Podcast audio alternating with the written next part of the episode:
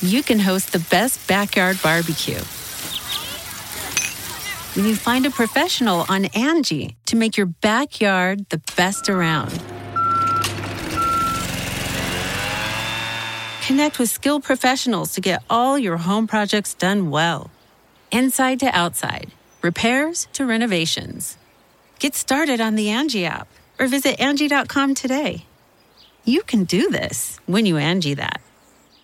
Angie's list is now Angie, and we've heard a lot of theories about why. I thought it was an eco move. Fewer words, less paper. No, it was so you could say it faster. No, it's to be more iconic. Must be a tech thing. But those aren't quite right. It's because now you can compare upfront prices, book a service instantly, and even get your project handled from start to finish. Sounds easy. It is, and it makes us so much more than just a list. Get started at Angie.com. That's A N G I, or download the app today. Angie has made it easier than ever to connect with skilled professionals to get all your jobs projects done well. I absolutely love this because, you know, if you own a home, it can be really hard to maintain. It's hard to find people that can help you for a big project or a small. Well, whether it's in everyday maintenance and repairs or making dream projects a reality, it can be hard just to know where to start. But now all you need to do is Angie that and find a skilled local pro who will deliver the quality and expertise you need. Angie has over 20 years of home service experience and they've combined it with new tools to simplify the whole process.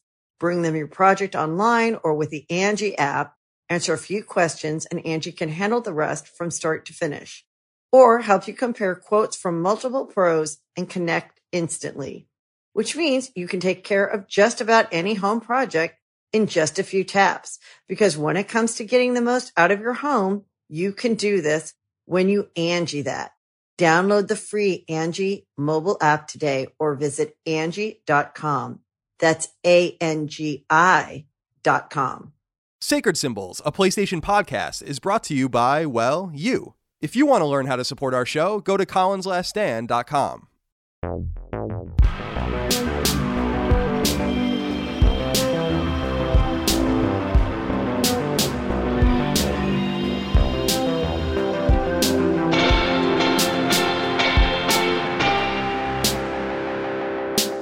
Greetings and salutations. Welcome back to Sacred Symbols, a PlayStation podcast. This is episode 92. My name is Colin Moriarty. I'm joined as always by Chris. He's still stuck inside Raygun. Chris, how you holding up over there?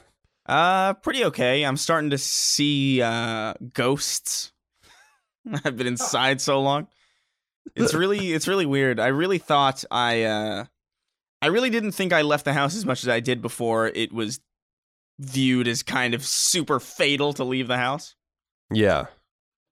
Yeah, I, I hear you. you. You did note because you have a you do another podcast called uh, Snark Tank that you got an email, I guess, from your landlord saying that someone in your building has coronavirus or something like that. Well, we we know that um, it wasn't a landlord. It was a um, it was like a community kind of. It was like a building email board, like for all the tenants, because the landlords are useless. Oh, okay. I see. But yeah, basically, we had word that somebody in the building had symptoms and they went to the hospital for it. We don't know if it's actually the thing, but Yeah. like, uh, just I guess they felt it was necess- like reasonable to give that information out. So that's kind of freaky. Um, not surprising though, I guess. This thing is pretty contagious. Yeah, it's interesting to. It, I just don't. I'm trying not even to pay attention anymore very carefully because it just all seems very random in terms of what people are saying. Like, oh, the so-called curve is flattening. Oh, the it's getting exponentially worse, and this is happening, and that's happening, and everything just conflicts and contradicts. So, for me, I just I'm just trying to just ride it out. But actually, here in Virginia, we're recording this right when um, the governor of Virginia, Northam, uh, he said that there's a mandatory stay stay in place ordered in Virginia unless you must leave your house for essential reasons until June 10th. Yeah, man. It's uh I just assume at this point that probably everybody's going to get it. Cuz like I don't know how you could really keep a lid on this thing. You got to go get food at some point and you got to go outside at some point. We'll see. I don't know. It's kind of freaky, but Yeah, it's crazy, man. I mean, I I actually s- sat outside in the backyard like all day and night last yesterday from probably two or three in the afternoon until after midnight, mhm. and that was the first time I had really been like outside. I was just on my laptop. I was listening to music and drinking and looking at the stars and whatever the case might be. And I don't know how how are you feel? How are you holding up, like emotionally and spiritually and mentally? I mean, you you know you said you seeing ghosts and stuff like that, but I mean, how how is it? At least you have like roommates and people to interact with, right? yeah, but that's it, that's its own stress. Because then, Yeah. like, I can't control what they do, you know. But we had um, one of our roommates f- actually flew back home to New York because his parents flew him out because they were like, "You should be here." And then he texted me yesterday. He was like, "Hey, I booked a I booked a voice gig. I'm coming back tomorrow." And I'm like, "No, no, you're not.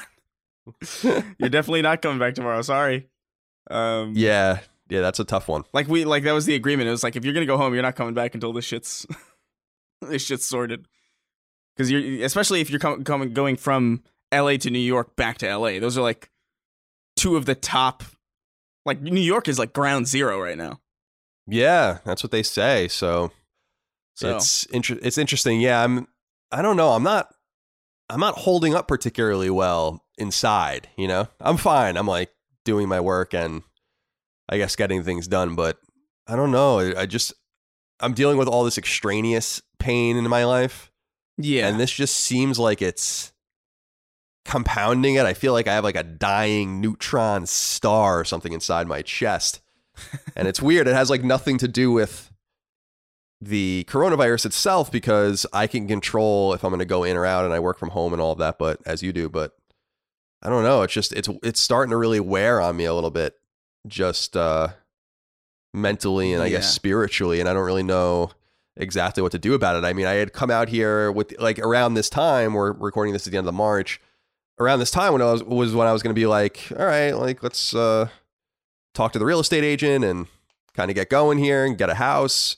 And actually, it's funny because like earlier in Mar- uh, March, I had started like kind of figuring out who I was going to talk to and the real estate agents and sort that all out. And now I'm just kind of like stuck in you know in my mom's house basically until further notice. everything's just really weird right now. This is definitely like, I feel like culturally, this is like, like a, at least a thousand 9/11s worth of just, you know, societal shifts, and like this is definitely going to change the way everybody acts after this is over. Like I feel like this is like a, a huge paradigm shift. I think so too. The economy is in bad shape and it's probably going to get worse. Lots of unemployment.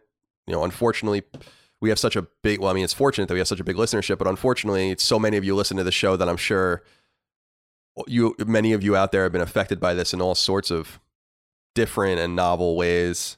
Yeah. And so we're obviously thinking about you. And it, as I said, I think recently on this show or another, take our charged pretty seriously at this time to entertain and inform and at least distract people for a little while. And we uh, want to continue to do that for you. But yeah, just keeping it real. I don't know. I'm having a hard time. And you know, I'm really grateful to be with my mom and my stepdad because I haven't lived at home since I was like 17 or 18. And it's it is really nice to be around her and she's like so Italian motherly and stuff like that. It's it's really sweet. But I also worry about her because she's got a heart condition and Yeah. one of the reasons I wanted to come back here was to be around my mom as she gets older. She'll be 70 this year. And yeah, so I'm just uh just a lot of concern, a lot of worry, a lot of turmoil. And it's remember Chris we were talking the other day or the other episode about how someone wrote in and said "Y- y- can you, is it weird that like you can't even play video games to get distracted and you can't even settle your mind like i'm in that mode I can't really because of all the shit going on in my life both public and private i can't settle my mind down Yeah. so i feel like i'm i'm in even more of a groundhog's day situation where i just need to push through i do have a lot of creative energy right now so i'm trying to get that out but I don't know. Just wanted to wish everyone out there, you know, the very best. Shit's going down. Obviously, it continues to go down. We are wishing everyone well, everyone's family, friends, etc. If you're out there as essential personnel, especially if you're a healthcare worker or grocery store clerk or truck driver, whatever the case might be, we really yeah. appreciate you and you, we want you to stay safe The unfortunate reality is, like you said, though, because of the essential nature of needing to eat, for instance, it seems like this thing's just going to stick around forever. So- Yeah. I mean, hopefully they'll get to work on something eventually. Will Vielander wrote into us on Patreon. And remember, you guys can support us on Patreon, patreon.com slash Colin's Last Stand to submit your questions, comments, concerns, thoughts, and ideas. To our show, he says, Yo, boys, I am a farmer who will not be affected by the Rona. Question Do you guys have a giant sense of guilt being in a career that isn't affected nearly as much as everyone else? How do you feel about this, Chris? We live pretty blessed lives in normal circumstances. Yeah. I would assume our lives are pretty blessed in comparison now. How do you feel about this? Do you feel any guilt about that? No, uh, largely because I'm still in a pretty, you know, affected area, and it's not like it's, you know, it's it's not like I couldn't get it. You know, it's still very possible. Uh, we don't really know the intricacies of how this thing moves around or how long it survives on surfaces or whatever the hell. So God, God knows. Any anytime I get, anytime I choose to stop cooking the same pasta or mac and cheese or rice and beans, which I've grown really sick of, and go out and get like a a Postmates. Like I don't know, that could that could that could be it. Who knows? Yeah, it's I don't know, man. I I don't feel I don't feel guilty necessarily. You know, it's just yeah. You know, we're all just as susceptible to this thing as anybody else. Obviously, like there are some of us who are on the front lines of this thing, healthcare workers and whatnot. But yeah, I don't know. I don't feel I don't feel guilt. Yeah, I don't know if guilt's the right word. I mean, I just feel awareness. Yeah, I guess I should say of that. it's sad. Like I, I feel sad. Yeah, that's a good way of putting it. Yeah, there's there's definitely a sadness and a weirdness to this whole situation, and um, I was gonna write a letter to the audience. Uh, I decided not to, but just about how I've and I think I've talked to you, but I've talked to Dagan and my brother and and Dustin, who's a full time employee of mine. You know, I have no intent. CLS remains capitalized and pretty healthy. I don't know what's going to happen in the coming months as people become more and more economically affected. And I certainly hope people stick around and are able to pay for the services. But assuming that they can't, I think I can still continue to take care of my people. Um, and I didn't want people to worry too much about that in the immediate future because I know so many people, this is like a cascading economic effect for a lot of different things. It's not like businesses want to go under. It's not like businesses don't want to pay their employees. So so far, you know, CLS is okay, but I I, I am anticipating that that's gonna start to decline across the board. I haven't looked at Patreon's overall statistics in a while, but I assume across the board it's gonna start to decline. But hopefully you guys can continue to support us on patreon.com slash Colin's Last Stand if you can afford it. Uh, $1 a month, $2 a month, $5 a month, whatever you can give. Uh, gets you all sorts of different perks and allows us to continue to do this and allows us to continue to pay our people. We pay well. Um, we pay more than fair. I think well above the industry average, and we take a lot of pride in that. So, um, thank you so much for your support. Get early ad free access to the show. Uh, exclusive episodes of Sacred Symbols Plus, which is our weekly supplemental podcast only for patrons. And by the way, uh, last week's was all about Twin Breaker, which is our new video game that's out now on PS4 and Vita. Uh, this week's, I think we'll jump into the mailbag, and then next week we'll do Doom Eternal's spoiler cast, Mm-hmm. and then I think the week after that we'll do Twin Breaker's spoiler cast. So I think that those are the various plans. But the Twin Breaker episode is interesting. It's an interview with Barry Johnson, who's the developer of the game, and we talk about how we came together, what our future plans are, plans for a sequel, plans for other games, what it's like dealing with Sony, all that kind of stuff. So I think people will really enjoy that as well. So thank you so much for supporting us on Patreon, and thank you for your support of Twin Breaker. The game we don't we actually should get sales numbers for the North America today at some point, but um, I think I think we've sold thousands of copies. I mean, I, I think that that's somewhat clear, but maybe I'm wrong. We'll find out. Yeah, we'll see. And uh, what else here before we get into what we're playing? Oh, so last week we talked about if we should switch the recording and publishing days for this show.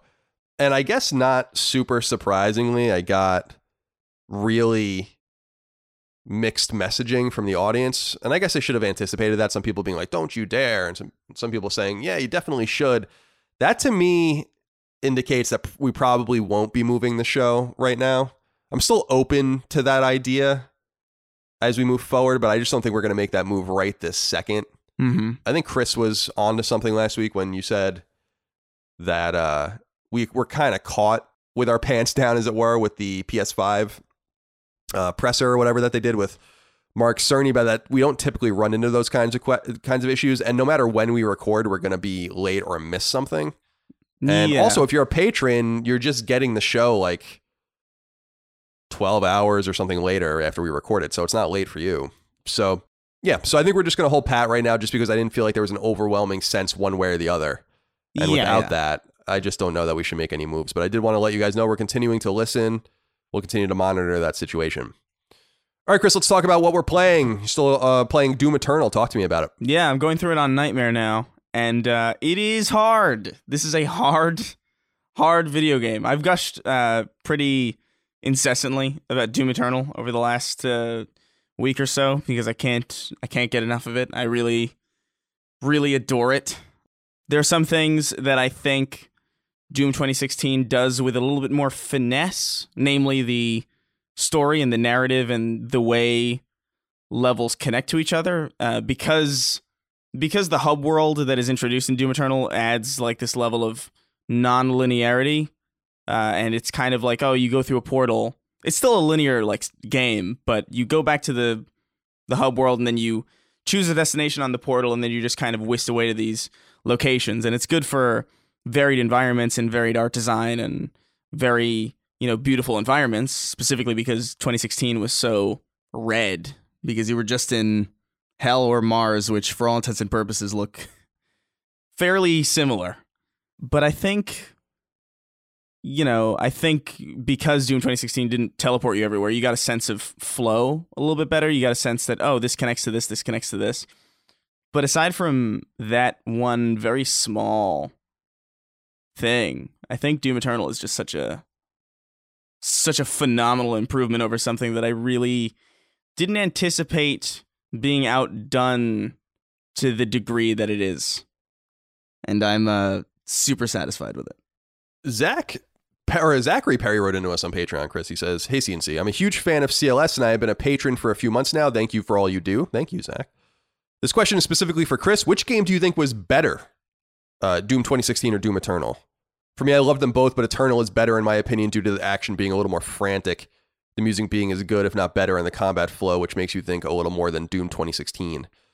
Thank you for making Tuesdays great again. Yeah, I think uh, I, it's definitely an improvement. I think Doom, Doom Eternal is definitely better, like without a shadow of a doubt. I it's to the point where I don't really think I could play Doom 2016 again. Like oh, it is, it, it is that much of a of a re- reinvention of the same kind of combat and the same. It, it really delivers on a lot of the momentum and the the the freedom that Doom 2016 sort of kind of grazed at, sort of gave you hints of whenever you would get a speed boost after a glory kill. It's like, oh, this is kind of cool. But like with like these double jumps and these double dashes and this this grappling hook that shoots you every which way, it's just uh such a freeing game that comparatively playing Doom 2016 as good as that game is and I still think it I think it's still a good game. I think it's just it it would be like playing a game where you almost couldn't jump. Like Doom 2016 compared to Eternal feels like you're stapled to the ground, and you're not stapled to the ground in 2016 at all. So it's just a testament to how how much they've opened the game up without really compromising what the identity of the the core of that game was.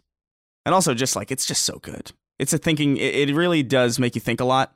The combat's a lot harder, it's a lot smarter. I saw I saw a quote that I can't take credit for, but somebody somebody called it blood and guts with brains. And I really uh I really like that description. Right on. I'm looking forward to playing it. I still haven't downloaded it. Between that and uh, Resident Evil 3 comes out Mm-hmm. imminently, and then Final Fantasy 7 the week after, it's going to be pretty hard to find time for all of these games, but I have to because these are three games I do want to play, and who knows if anything after that of any value is going to be coming out for a while. I'm still, well, we'll talk about that in a little while. I'm still somewhat convinced that we're going to see some delays of uh, the, the PlayStation exclusives anyway. Well, it's a really good single player shooter, so you can you can wait for as long as you want. It's probably still going to be as good. Yeah, that's true. for me, Chris, I've still been playing Nioh, and I actually just downloaded on my Vita Adventures of Mana, which was the the first Seiken Densetsu game that was on Game Boy actually back in the day as Final Fantasy Adventure. We knew it, and I had played it back on Vita when it came out in 2016, but I actually got a game breaking bug in it. Oh shit! There's a there's a place in it. I don't even know if they've patched it, but there's a place where you can get like trapped without a key basically in a dungeon and can't get out. And that happened to me. That's such an obvious problem. yeah, it sucked. And apparently, what's crazy is that it's in the original game. Oh wow, like, that bug is actually in the original. And they just didn't fix it. I guess not. I mean, so I don't know. So I I, I went and re-downloaded that last night. So I'm going to be playing that moving forward. But I've been playing Nioh at night, and uh, I really like it.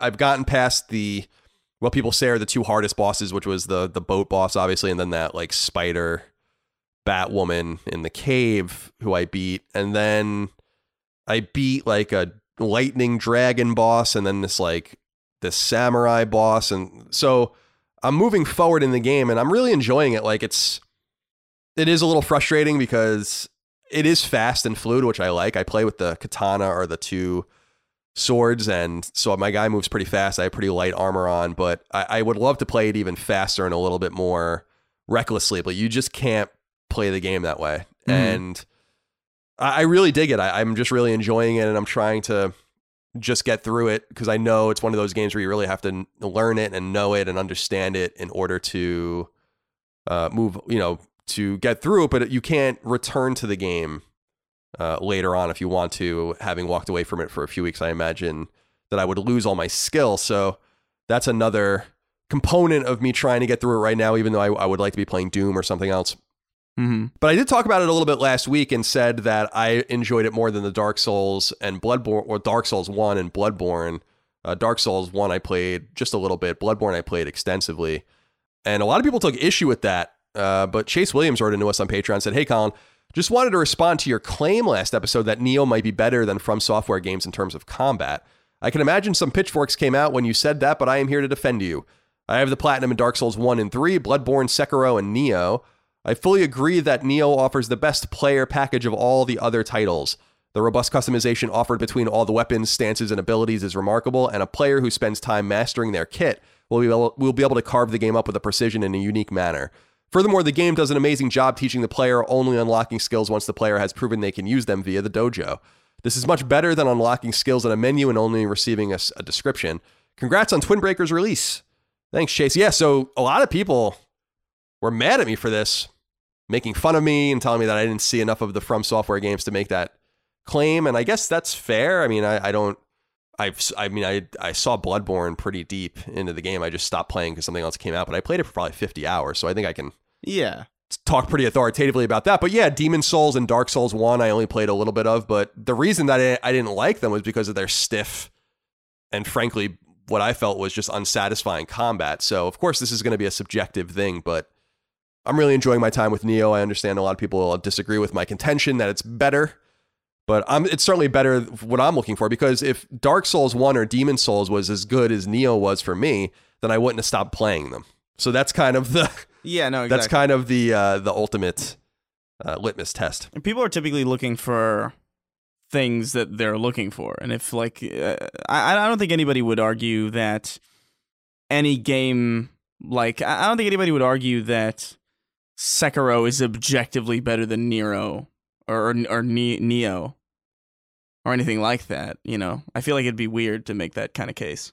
Yeah, I don't know. Yeah, it's it, as with all game criticism, it's really in the eye of the beholder. Yeah, but um, yeah, for me, it's speaking to me a lot more than those games. I think Bloodborne spoke to me in an interesting way, just in terms of its setting. I mean, I liked playing it, and I found it really satisfying. Like when you really overcame a hump, it it did feel really good to do so. But the setting and the and everything that's the one thing that Nioh I think lacks so far for me is there's just not much enemy diversity and it's a little drier in that sense in terms of setting and all of that. There's lack of enemy diversity? in Nioh I found I find so yeah.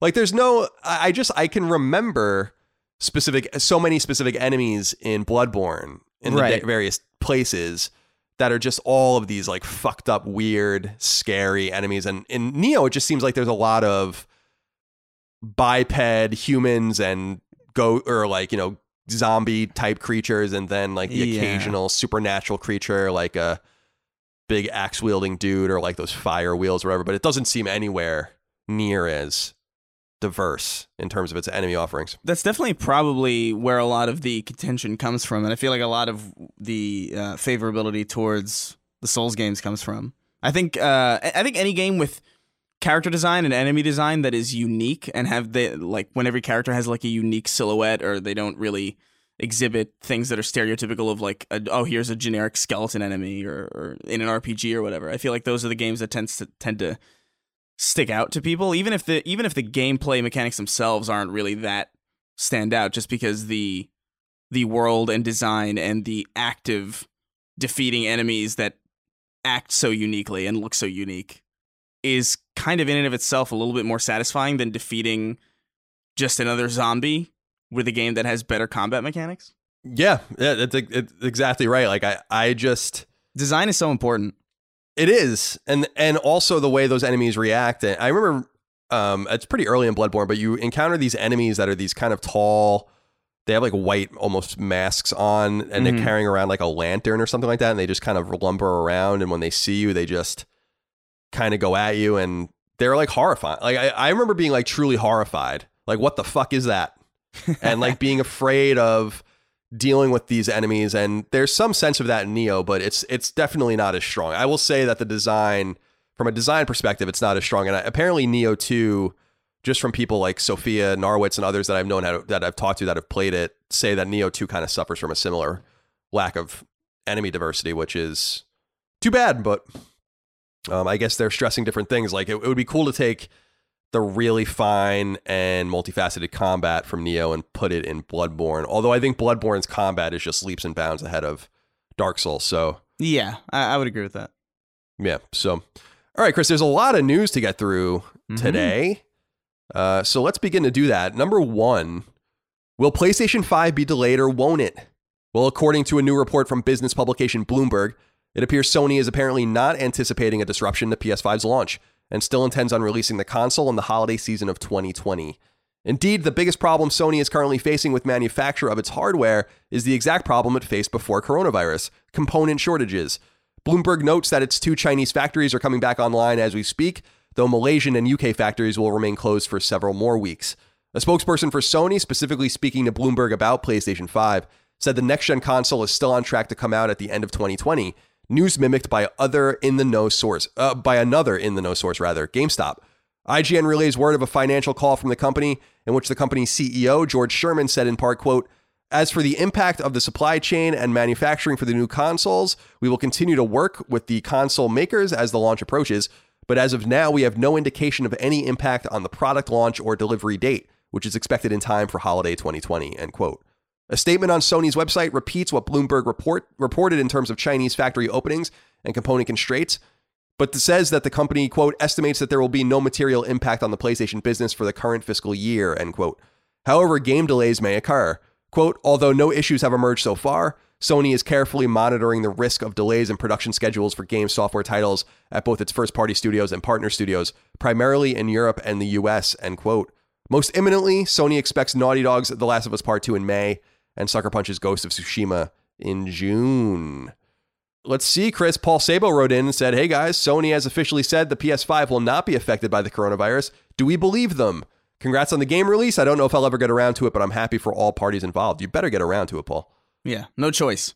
What do you think, Chris? Do you think that they're, uh, I, I, do you think they're obfuscating a little bit here as far as what they're I- anticipating? Because their their fiscal year is going to end, and they do need to keep things kind of moving. Yeah, I think they're trying to placate some of the moneyed interests, I would imagine. Like I, I don't because you can't possibly know what the future is gonna hold. Like this whole thing is so unprecedented and, and it doesn't seem to be really slowing down in any major way that it would be hard to imagine that this is anything more than just sort of placating you know the people who expect the machine to be out and like oh no no we've got we've got, we're we're gonna move units this year. We're gonna move a console this year. It's gonna be a big year for us. Don't worry. I, I can't imagine them knowing for certain that they're gonna get this machine out. Yeah, I don't know how they can know that at this point with everything that's going on. And I think a key component of this is that China is clearly lying about its case rate and how it's handling the outbreak in its own country. And this isn't a huge surprise. They're a communist dictatorship. Communist dictatorships don't tell the truth, they lie. Um, and they're lying about this too. So it's unclear what is really happening there. And therefore, it's unclear like what the situation on the ground really is. I think it goes to show you that the factories opening up in China are they're already beginning to get back to full capacity. The the factories that they actually own, according to Bloomberg, over there. But who knows if that's going to last? And it's telling that Malaysian and British factories are not opening back up. So I don't really know how this is all going to work out. But to Paul's point, I think that they I be, I believe that they think that this is true. I think that they have to be like firm true believers in their ability to get this thing out, but yeah. I don't I don't think the console's coming out this year. I just I don't know. I I just feel like that would be especially with what I was just talking about right here in Virginia now we're locked in place until June. I mean, that's nuts first of all. It's just going to crater the economy more. People are not going to have money to spend on these things. This is has a, again a cascading effect on people's ability to buy and might stretch PS4's viability along with Xbox Ones and obviously Switch is going to continue going uh, into the near future. So I don't know. I, I, I don't believe that the consoles are coming out this year, and it's not only because of the coronavirus, but also because of what the Bloomberg story notes, according to sources at Sony, which is that they're having problems sourcing components, and this is obviously another hate to say it again cascading effect from having the factories down in this in this pandemic circling the globe is that you can't you don't just make a machine out of the ether. You need to be able to buy these parts on the market. Everyone's Yeah. competing for these parts, and people will recall, Chris, that we talked before the coronavirus even began uh, to take the globe to seize the globe. That Sony was already having a hard time competing for these components with Samsung and and other companies that are actually making smartphones with them. So I don't know. I mean, you release the console supply constrained. I think that's a big mistake, and I'm not sure why you would even do that. So Yeah. I, I still think 20, 2021 is when the console is going to come out. But I'd love to be wrong because it would be cool to have it in November or something. But I, I just Oh yeah, no, I would love to have the machines this year, but I, I, I would be, I, I would hope that they do come out this year. I th- even though I think that it would be pretty unwise, just because, like you said, I feel like people's spending power is very, very limited now, and I feel like it's not going to be alleviated for, for some time, uh, especially if this just continues on the way that it's going, uh, which it looks like it will, and I really just think that next year would be a smarter time to put these things out in general. yeah, let people kind of recover. You know, let them not only physically recover if they've been sick or they've de- dealt with sick people, but also economically recover because we're going to be in a. I mean, I don't think it's official yet because I don't think we've heard from the Fed, but we're in a recession. We're experiencing mass unemployment, stock market fluctuations, and all of this, and we could, depending on the situation in the market, could enter a technical depression. So it just doesn't seem like the best time to be making a what is really a frivolous piece of consumer electronics. It just I don't know. I, don't know why you would make your console, what how you would expect people to pay for it, and all of that. And and even if we're out of the woods by the end of the year, which we very well may be, and hopefully are going to be, I think that everyone thinks that that's going to be the case. We're still going to be reeling, and people are still going to be putting money back into the bank and trying to find work again and trying to find steadiness in their lives. And I don't know that a video game console is going to be something that they're going to be interested in. And I guess that could play into, you know, the other side of the coin, which is if it's supply constrained, maybe that's actually good because maybe there just won't be demand for the console and so there'll be enough for people who actually want it or can afford it. But I just don't know why you would want to sell a console and not hit while the iron's hot. You can't launch a console twice. So, Yeah. I don't know. We'll see what happens, but hopefully uh hopefully everything works out. Yeah. Angie's list is now Angie, and we've heard a lot of theories about why. I thought it was an eco move. Fewer words, less paper. No, it was so you could say it faster. No, it's to be more iconic. Must be a tech thing. But those aren't quite right. It's because now you can compare upfront prices, book a service instantly, and even get your project handled from start to finish. Sounds easy. It is, and it makes us so much more than just a list. Get started at Angie.com. That's A N G I, or download the app today. The Angie's list you know and trust is now Angie, and we're so much more than just a list. We still connect you with top local pros and show you ratings and reviews, but now we also let you compare upfront prices on hundreds of projects and book a service instantly. We can even handle the rest of your project from start to finish. So remember, Angie's list is now Angie, and we're here to get your job done right. Get started at Angie.com. That's A N G I, or download the app today.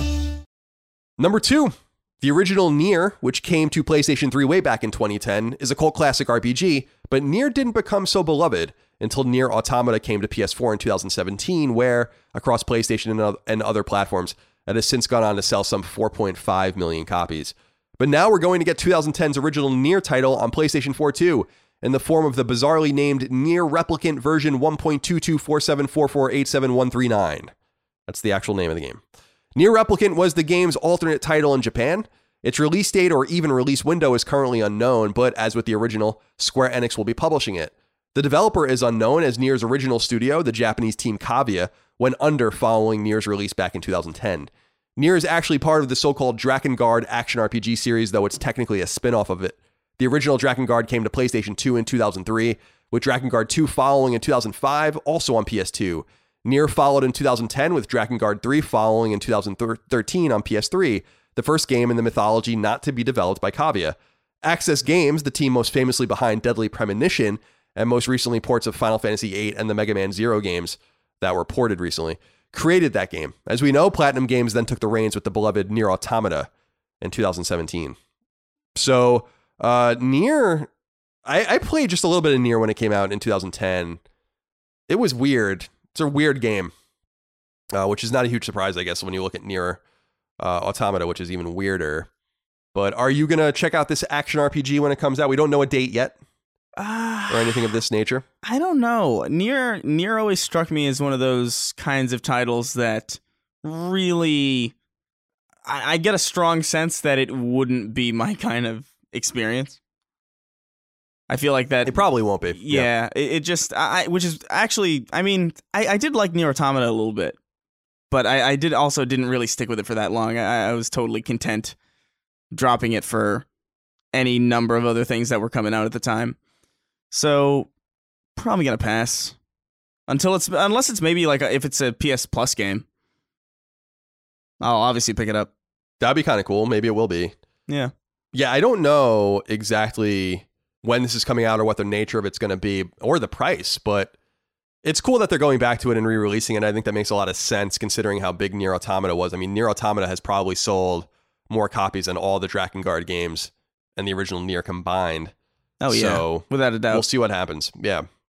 Kind of got to feel bad for Cavia just because they went away and then Platinum Games came and kind of made this series that was theirs into something big that's probably difficult to watch. yeah. Oh afar, yeah. But That'd be pretty embarrassing. yeah, but it is what it is. I feel like I didn't play the original Drakengards, I don't think. I think I might have played the third one because it was like a really late. It was it came out around the time that PS4 was coming out as I recall. But it was a PS3 game, but it was one of those PS3 releases that had that had like the slick box the slick new box art, like Yeah. PS3 box art. But yeah, I don't know when this is coming out, but I know a lot of people are excited about it. It was pretty big news on the social media. Can you imagine somebody just like you retire and somebody takes Colin's last stand and then it explodes? Becomes like a Yeah, billion I mean, it's like gotta be like, oh my god, what the fuck is this? That's my name. I mean, it wouldn't it wouldn't surprise me at this point. Be perfectly honest with you. All right, let's see here. Number three, Epic Games, the publisher and developer behind Unreal Engine, Fortnite, and the Epic Games Store, has officially announced three major game publishing collaborations that it will be undertaking in the near future, bringing the next games from three big studios to the world via Epic Games Publishing. Interestingly, one of these studios has a background of working with Sony exclusively, while another studio was assumed to be on the verge of doing so. The three teams in question are Playdead, Remedy, and Gen Design, the creators of Limbo and Inside, Control and Alan Wake, and The Last Guardian, respectively. In Epic's announcement, the company noted that these developers will retain the rights to their IP, 50 50 profit sharing once costs are recouped, and the full funding necessary to get these games to market. And worry not, these games won't be locked to just Epic Game Store's PC marketplace. They'll also be coming to next gen consoles, including PlayStation 5. Remedy is a Finnish studio founded in the mid 90s and is best known for its work on the early Max Payne games, as well as the aforementioned Alan Wake and Control, as well as Quantum Break and the upcoming Crossfire X. Playdead is a Danish team founded in 2006 with only two games under its belt, though they were both massive successes, Limbo and Inside. Gen Design is the new studio from Fumito Ueda, the mastermind behind PlayStation exclusives from his old studio Team Ico, including Ico and Shadow of the Colossus. Gen Design worked with Sony owned Studio Japan to get the tortured Last Guardian out the door in 2016. Release timing of these studios' respective projects is currently unknown, as is the nature of their games. Adam O wrote into us and said, Hail the Twin Breakers. Epic Games have announced a publishing deal with Remedy, Playdead, and Gen Design. The contract for these devs seems to be very dev friendly in both money and IP retention. With this news in mind, do you think this will disrupt second and third party deals with the major console makers and start to push them towards more first party studio acquisitions?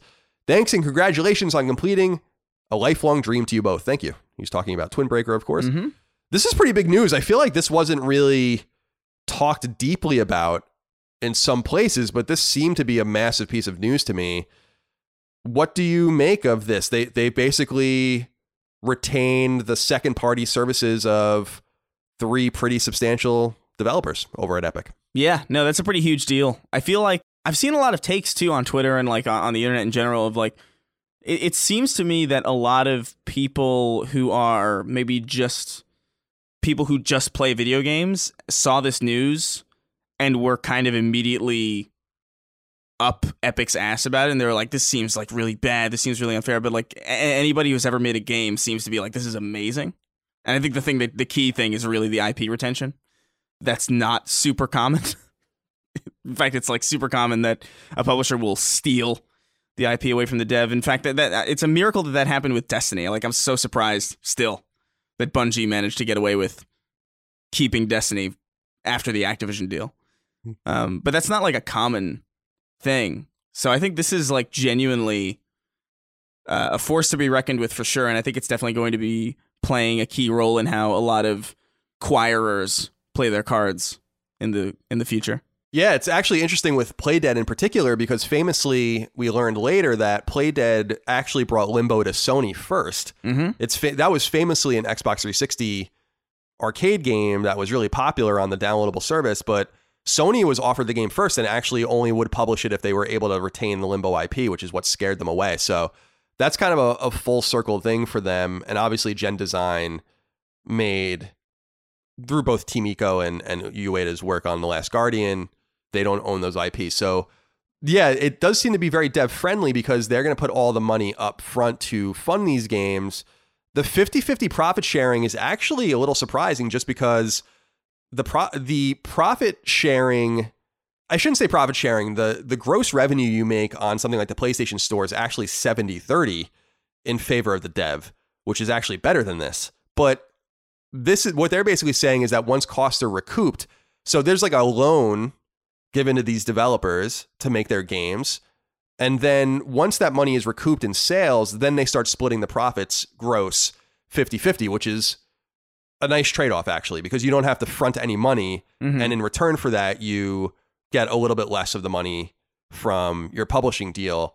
But unfortunately for them, the, it's going to be a 50 50 share of the profit after the 70 30 split with Sony or Microsoft or whatever. So it's a little more convoluted than than uh, Epic was making it seem. But nonetheless, it seems like a great deal for these guys. I was, I think, most surprised about Playdead just because I feel like they were happy being kind of on their own and have made so much money. Maybe they're not as moneyed as we thought. Uh, Inside was not as big, obviously, as Oh, Limbo, yeah. although I think it was a better game.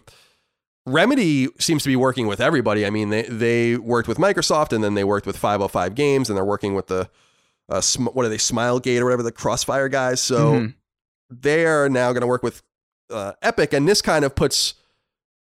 I mean, I've been saying this for a long time, but everyone assumed that Remedy was being eyed by Sony, but I, I never thought that that made any sense, and this kind of destroys that and that whole idea. And then Gen Design, I think that Sony's happy not to be working with them again because Ueda fucked The Last Guardian up so badly that it'll be interesting to see how long it takes him to get whatever he's working on with Epic out.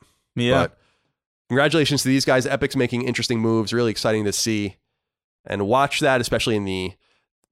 Th- those aren't really triple A studios. Those are like double A studios that can make triple A games. They're not. Um, yeah. they're not the mo- the biggest studios in the world. So this is a really cool place for them to be. I think this is a good place to kind of marinate and create your games and see what happens. Because we'll remind everyone that Control, while everyone liked Control, didn't sell extraordinarily well, and frankly, neither did The Last Guardian. So Mhm. so we'll see what happens, but we'll keep an eye on that. No idea when those games are coming out. I wouldn't expect them anytime soon.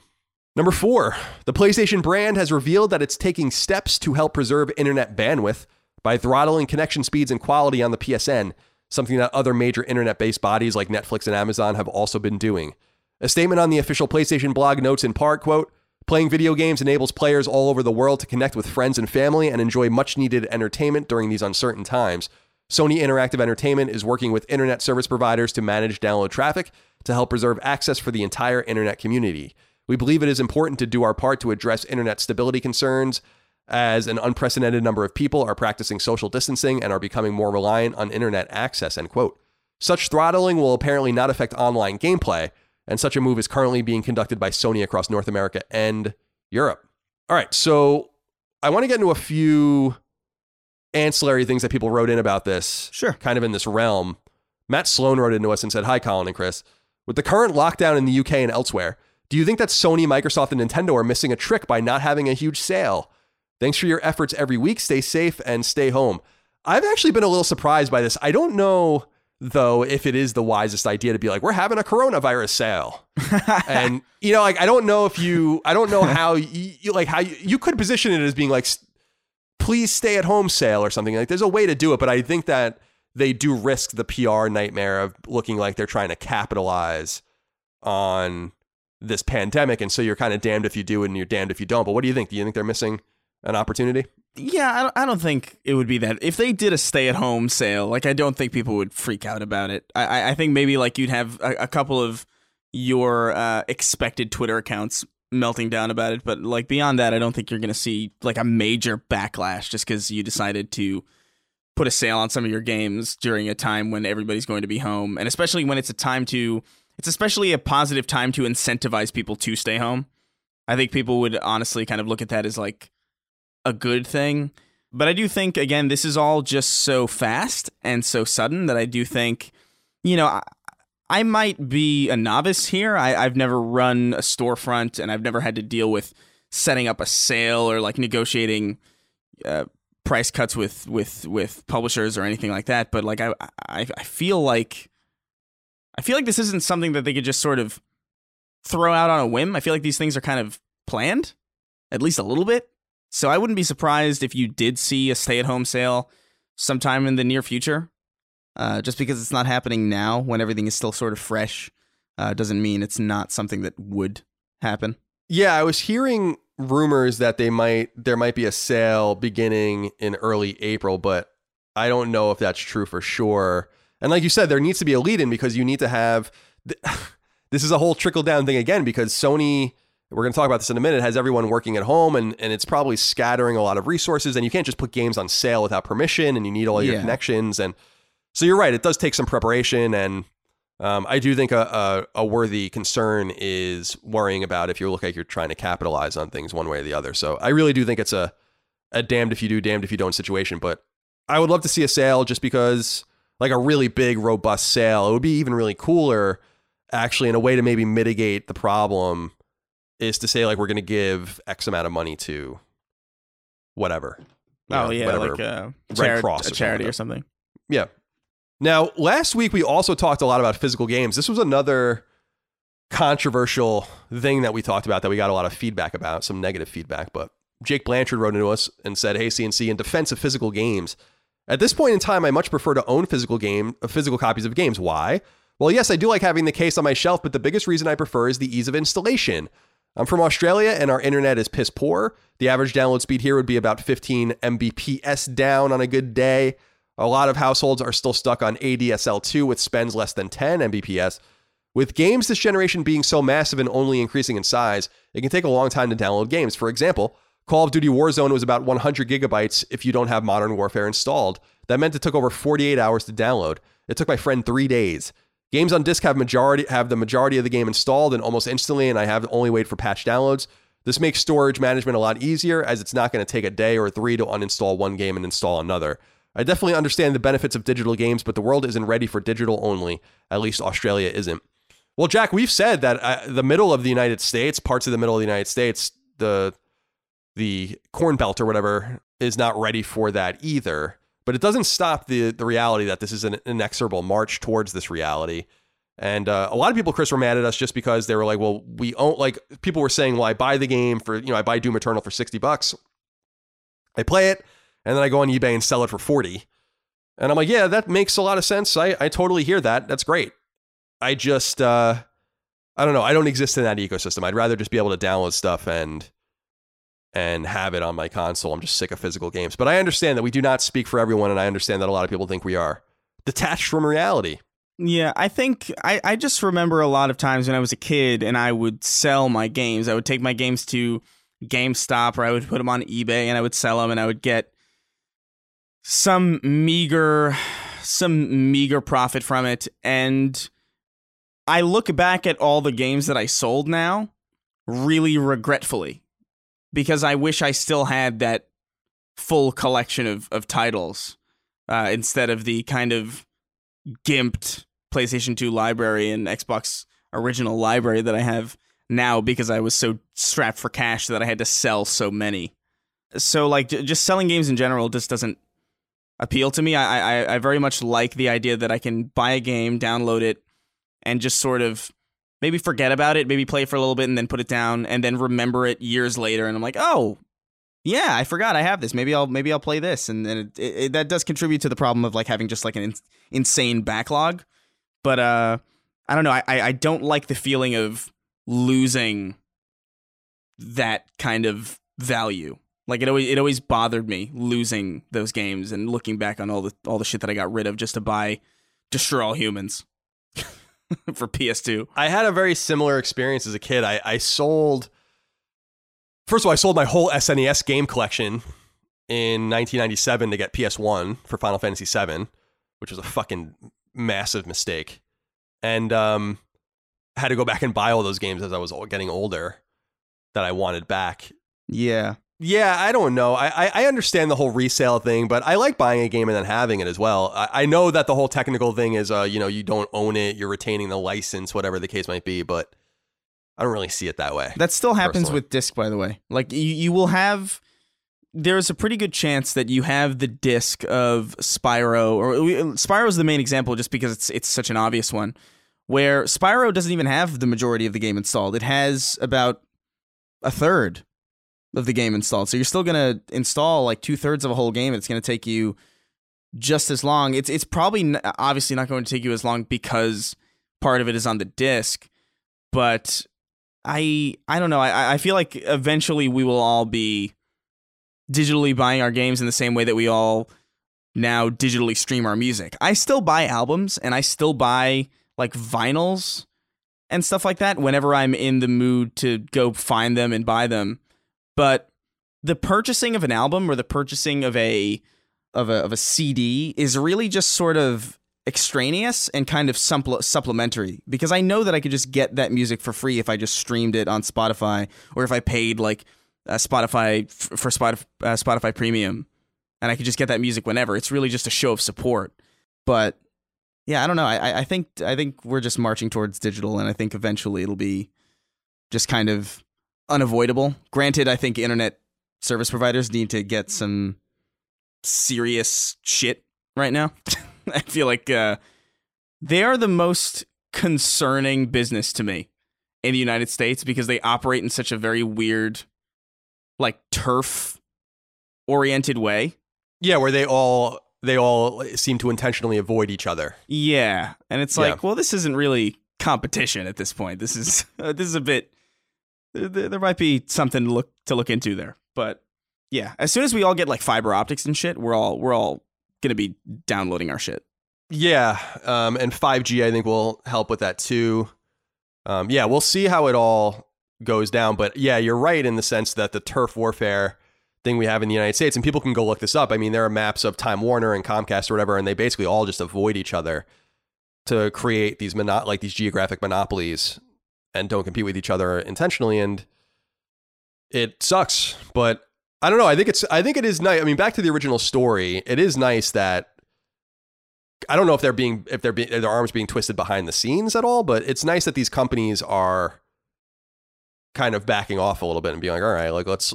Because I, I actually before I even started reading this stuff like last week, I noticed when I was watching Vikings on Amazon, I'm like, this doesn't seem like it's like 1080p. me. Seems like it's like 900 or p or something. Like it doesn't. The resolution's a little weird, and it was my connection's great, so it was them just throttling it to kind of keep the sanctity of the internet going for everyone. And I think that that's a nice gesture, but it's also a little nerve wracking that we're that we're that on the borderline with not having the bandwidth we need for essential whatever. I don't know. I, I just didn't expect that that was going to be a problem, but Yeah, it's pretty wild. is what it is. All right, Chris. Number five. It looks like PlayStation Plus's free game offerings for April have leaked, according to website Push Square, which caught an accidentally published video from Sony sanctioned YouTube channel PlayStation Access, all but indicating that the leak is real. The games that are set to be free as of April 7th, according to the leak, are Uncharted 4 A Thief's End and Dirt Rally 2.0. Uncharted 4 launched exclusively for PlayStation 4 back in 2016 and was critically acclaimed and a commercial smash hit, while Dirt Rally 2.0 came to PS4 more recently in February of 2019, where it also found critical critical success. Uh, Sony has yet to confirm these games are the free offerings as of the time of recording. However, I'm sure they're going to do that in between episodes, but that seems to be pretty uh, locked down because PlayStation Access is, I think, even owned by Sony and run by Sony. So, what do you think of these free games? We got ourselves a first party action adventure game and a racing game. Yeah, no, I mean, not big on Dirt Rally, but it'd be nice to have Uncharted 4. I, I had Uncharted 4 on disc, but I lost it, and I have no idea where it is. So, Well, there you so go. it'll be a good opportunity to just get that in the library. Perfect. So people can look forward to that. Of course, we'll we'll confirm next episode. I imagine that these are real, and of course, you'll want to download them and add them to your list. Number six, Sony has lost yet another key longtime executive, according to website MCV. This time in the form of 25-year veteran Michael Denny. Michael Denny worked out of the UK, where he was most recently the senior vice president of Sony's fully owned European studios, ranging from Media Molecule to Guerrilla Games to Sony London. Denny is leaving his longtime post at PlayStation for British studio TT Games, the parent of Traveler's Tales, the studio behind virtually all of the LEGO games over the last 15 years. TT Games has multiple internal teams, a publishing arm, and more opportunity for licensed and original properties, which Denny apparently intends to pursue. It has been a staggering 13 years since Traveler's Tales has released a game that isn't LEGO branded. And although it's been a complete cash cow, particularly in light of its longtime collaboration with publisher WB, there's obviously more money to be made. So I've always found Michael Denny to be a pretty funny cat. Like I don't think he intended to be funny, but Oh, really? He had like a really he had like a really weird British inflection that I thought was was funny. I don't know. Cramerica86 wrote into us and said, Hey, CNC, Push Square is, is reporting uh, Michael Denny is going to TT Games and they are excited to go in a new direction. Where do you see the Lego studios going? He was part of Guerrilla Games going from Killzone to Horizon Zero Dawn. Do you think Mr. Denny will bring that magic a second time? It's funny because TT Games, no one even really talks about them anymore because they just make the Lego games. That's pretty much all they do. And they're quality games and they sell really well. People like them. What what would you want to see out of these guys? I'm not even sure I know, Chris, what Yeah. they're capable of. It's I mean it's been so long since they've made anything that's not Lego. It'd be hard to imagine what they would what they would consider going to. My my assumption is that they're really good at making platforming beat 'em ups. So maybe they'll they'd go in that direction. It's it's it's very strange cuz I feel like they used to I feel like the, uh, there were a lot of Traveler's Tales games that I used to play. I, I- I think they made this Toy Story kart racer back in like 2001 for the PS1 that I really really liked. Yeah, they did. Yeah, and then they made I I'm pretty sure they made some of the Crash games after uh after Naughty Dog left. They made a Bug's Life which was like an Yeah. awesome PS1 game like for yeah, no and. Bug's Life was published by Sony. It's actually a first, or uh that was a second party game, which is interesting. Yeah. And it's like it, that's kind of awesome, but I really doubt that you know, the talent that was around back then is probably still around now. So obviously, you're probably going to be getting a vastly different team of people working on uh, under the same company. It's it's it's hard to imagine what they would do if not something maybe WB oriented. Maybe it's it's really hard to pin what they would do after after all these Lego games. Yeah, they made a lot of weird stuff. Um, they started making Lego games in 2005 with the Star Wars Lego games, but they were still making other stuff at this time. A lot of it's licensed. So I think, like, for instance, they actually made, alongside uh, Sonic Team, they made the uh, Saturn game Sonic R and the Sonic. Sonic, uh, which was the um, the racing game, and they made Sonic 3D Blast. Mm-hmm. Like you said, they did some Toy Story games and, you know, and ancillary Buzz Lightyear games, Muppet games. They've basically made uh, Bionicle. So they've basically just been Transformers. So they basically just have been doing licensed games. And I think that that's where their big opportunity rests. Yeah, But yeah, since 2007, they 2007 was the last time they made a game that was not a Lego game, and that was when they made the Lucas Arts, or I'm sorry, Activision published rather a Transformers game, which I remember actually people really liking. It was supposed to be like a, I think that's the Transformers game I'm thinking of, the one that was pretty true. Oh no, this is the one based on the video game, um, on the movie rather. There was another Transformers game at this time that was like a, basically based on the old cartoon that people really liked. But anyway, they've since then 1, 2, 3, 4, 5, 6, 7, 8, 9, 10, 11, 12, 13, 14, 15, 16, 17. They've made 17 consecutive Lego games. that is So- insane. And they also made the weakest link game No, show. I, I did you like that show? I loved that I show. I did, but like it's weird. It's weird seeing it again because that's such a dated show. That's that's a show that's like, oh, that's 2000. You know what I mean? Oh yeah. Like that is so strictly a 2000 show in the same way that American Idol is such a mid 2000s television phenomenon. Yeah, the uh yeah, it was um yeah, the weakest link and I don't know, I just I loved how I loved she was like real bitchy. People have never seen it. Anne Robinson was the woman's name that was the host of it and uh she's like this really prim and proper, I guess, like British woman. Yeah, you are the weakest link. Goodbye. Yeah. it's just like no. It's such a calloused soul behind those words. it's good stuff. It Love it. is. That was a that was a blast in time though. Yeah. It, it it reminds me a lot of um Who Wants to Be a Millionaire just in the sense of like I remember when Who Wants to Be a Millionaire came out. Yeah, yeah. Like 99, 2000, the summer. I haven't thought about this show for years, and I just I just got sent reeling back in time. It's good stuff. Reg, Regis. Is that your final answer? you can host the best backyard barbecue. When you find a professional on Angie to make your backyard the best around. Connect with skilled professionals to get all your home projects done well. Inside to outside, repairs to renovations. Get started on the Angie app or visit Angie.com today. You can do this when you Angie that.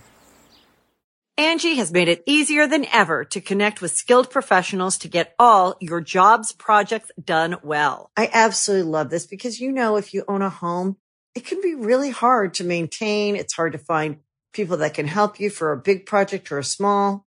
Well, whether it's in everyday maintenance and repairs or making dream projects a reality, it can be hard just to know where to start. But now all you need to do is Angie that and find a skilled local pro who will deliver the quality and expertise you need.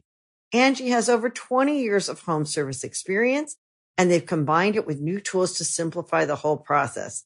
Bring them your project online or with the Angie app, answer a few questions and Angie can handle the rest from start to finish or help you compare quotes from multiple pros and connect instantly, which means you can take care of just about any home project in just a few taps. Because when it comes to getting the most out of your home, you can do this when you Angie that. Download the free Angie mobile app today or visit Angie.com. That's A-N-G-I dot com. All right. Number seven, here's another interesting one. You may know Avalanche Studios as the team behind the Just Cause franchise, as well as 2015's Mad Max and 2019's Rage 2, amongst other titles. But now they will officially be known as Avalanche Studios Group, and there will be three teams working within that ecosystem, all on separate games. The original Avalanche Studios is the core team, the guys behind Just Cause, Rage 2, and Mad Max. The second team, called Expansive Worlds, are the guys behind the hunting games called The Hunter, released in 2009, with a sequel called Call of the Wild, launched back in 2017. And finally, Systemic Reaction is the team behind 2019's bizarre and pretty bad FPS Generation Zero, with another open world game currently in development. All three teams remain owned by Danish film studio Nordisk, and it's unclear which publishers they'll be working with moving forward. Avalanche self published the Hunter games as well as Generation Zero, while Square Enix acted as publisher for the last two Just Cause games. Warner Brothers published Mad Max, and Bethesda published Rage 2. So a little bit of a restructure over there at Avalanche. They're owned by a film studio? That's so weird. Yeah, I think that it was that was a recent thing too. I don't think that that was true until 2018 or so. Mm-hmm. But yeah, they uh the Avalanche Studios group is now a thing. Yeah, as of 2018 they're owned by Nordisk. So um before that I think that they were privately held. Really weird. And yeah, they're doubling down on that team even that made Generation 0. I mean, Generation 0 is bad. It's a bad game. so, It's not great. no, I, I would like to like it. I bought it the like the moment it came out because it looked so cool. But I should. I mean, I should, I think I remember talking about it on the show. It's like one of those things where I'm like, I should have known better. I've been in this industry for a long time. No one was talking about this game, and then it just suddenly appeared, and they, they weren't even previewing it, or previewing it, previewing it, or anything like that. But it's it ain't good. I'll tell you, it ain't good.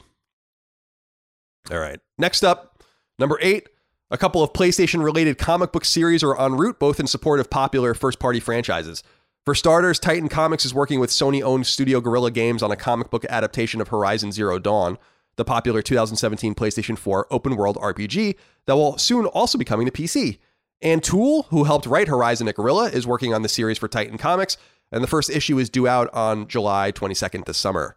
The other reveal is for a God of War comic book series, as revealed by comicbook.com, which will be created by Sony owned Santa, uh, Santa Monica Studio alongside Dark Horse Comics.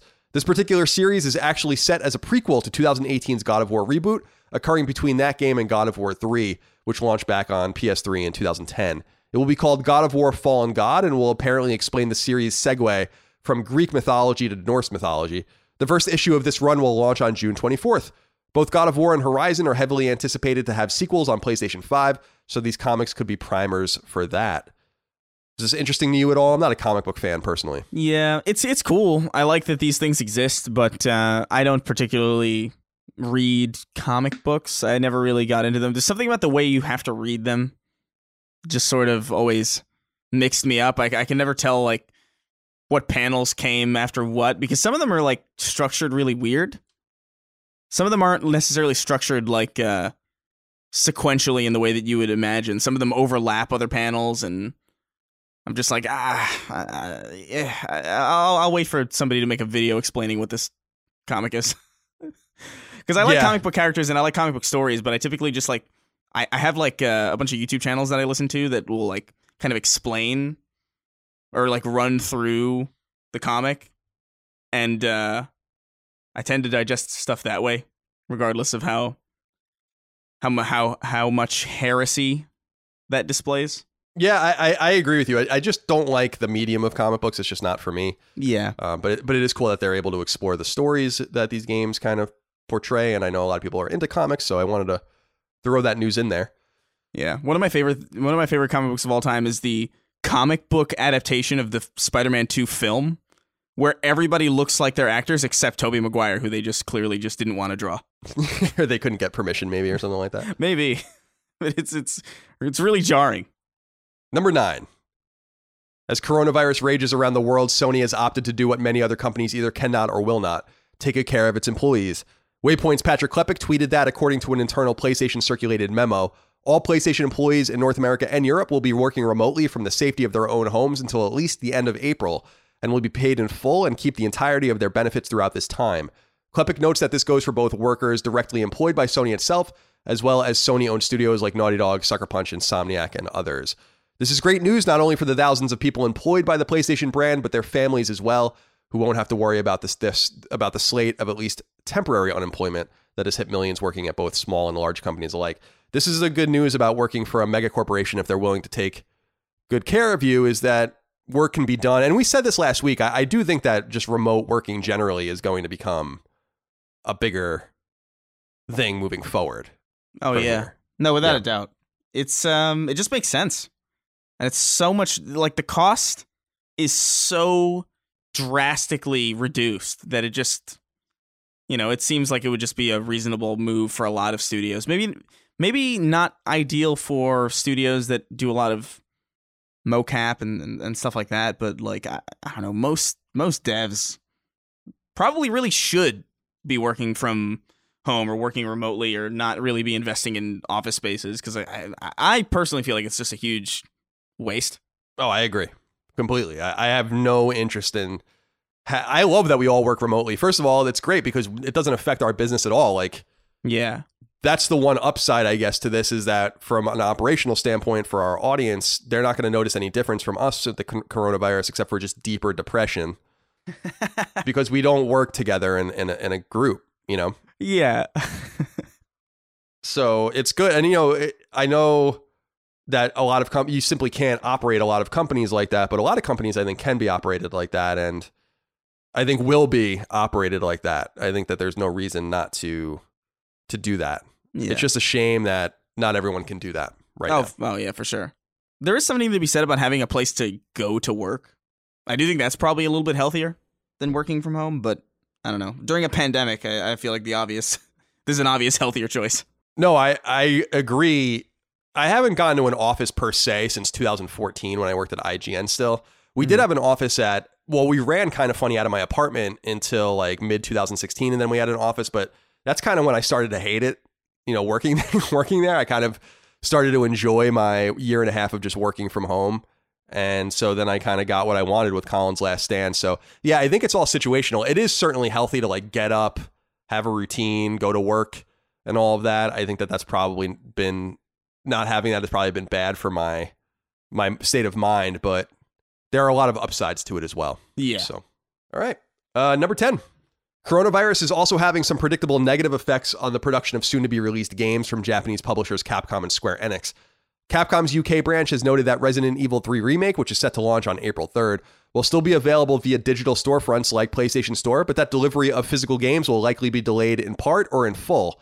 Meanwhile, Square Enix's Final Fantasy VII Remake, coming out the following week on April 10th, will likely also experience physical delays, though the publisher can't be certain. Interestingly, these delays appear to have nothing to do with manufacturing, but rather shipping, since many countries have limited or altogether closed off delivery of non essential goods during this outbreak. Quote, this does not mean that boxed copies of Final Fantasy VII Remake will not be dispatched. It just means that we cannot control the date the game may arrive, end quote, Square Enix's statement reads in part. If you pre ordered from Square Enix's online store, however, you should be fine in getting your game on time. And again, PSN digital copies will be naturally unaffected. Uh, since I wrote this, actually, a little bit of news has broken about this, Chris. Uh, Square Enix actually has opted in Europe, in I think Australia and New Zealand and other ter- territories to ship the game early. Um, so people might be getting the game before the street date, a rare coup for people that are physical owners who usually get it a little bit late. So there you go. And the game, by the way, is already broken street date. People have it. So Yeah. um, be careful out there for spoilers if you guys care about that sort of thing. But uh, yeah, Resident Evil 3 and Final Fantasy VII Remake are the two most imminent AAA releases, and they will be affected physically in some way.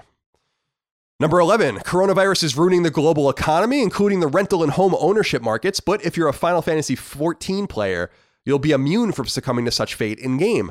Word comes by way of the game's official website, which notes that because of coronavirus, so called automatic housing demolition in Final Fantasy XIV will cease for the time being.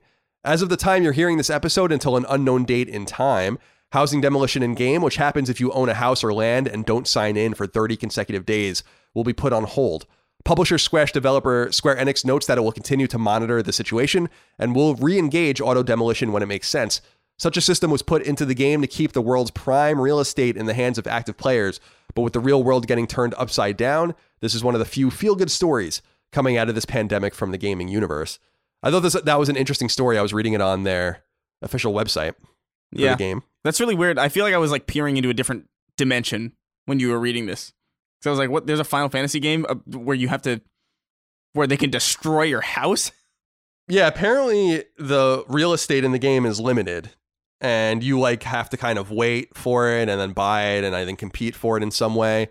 And so to stop people from just squatting on it, they demolish your like land in your house and I guess give it to someone else or make it available if you don't sign in for 30 days. And because of what's going on with uh, coronavirus, I guess they've just stopped doing that entirely. So yeah, I don't know much about the game, but I did want to include that Yeah. interesting economic story uh, for audiences out there that do play the game. Weird one. Number 12. Those rumors you've been hearing about the return of Silent Hill were, as we originally told you, not at all true. Word comes by way of horror dedicated website Rely on Horror. Konami, the Silent Hill IP owner and publisher, told the website the following quote, We're aware of all the rumors and reports, but can confirm that they are not true. I know it's not the answer your fans may want to hear. It's not to say we are completely closing the door on the franchise, just not in the way it is being reported. End quote. The original rumors were wild and clearly false, noting that Konami was rebooting Silent Hill, remastering other games in the series, and possibly even selling the IP to Sony alongside Castlevania. Silent Hill has been largely dormant for nearly a decade.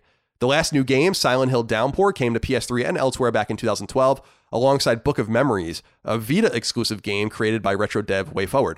Silent Hill was set to have uh, life breathed into it with Silent Hills, which was propagated by so-called the so-called PT demo on PlayStation 4, arguably the most famous game demo ever launched. Once Hideo Kojima left Konami under duress following the launch of Metal Gear Solid 5 in 2015, however, the project was scrapped, and both Kojima's core collaborators, uh, Norman Reedus and Benicio del Toro, found their way over to Death Stranding, which, as we know, came to PS4 last fall. Benicio del Toro? I'm sorry, no, I didn't. Now, who am I? Who am I?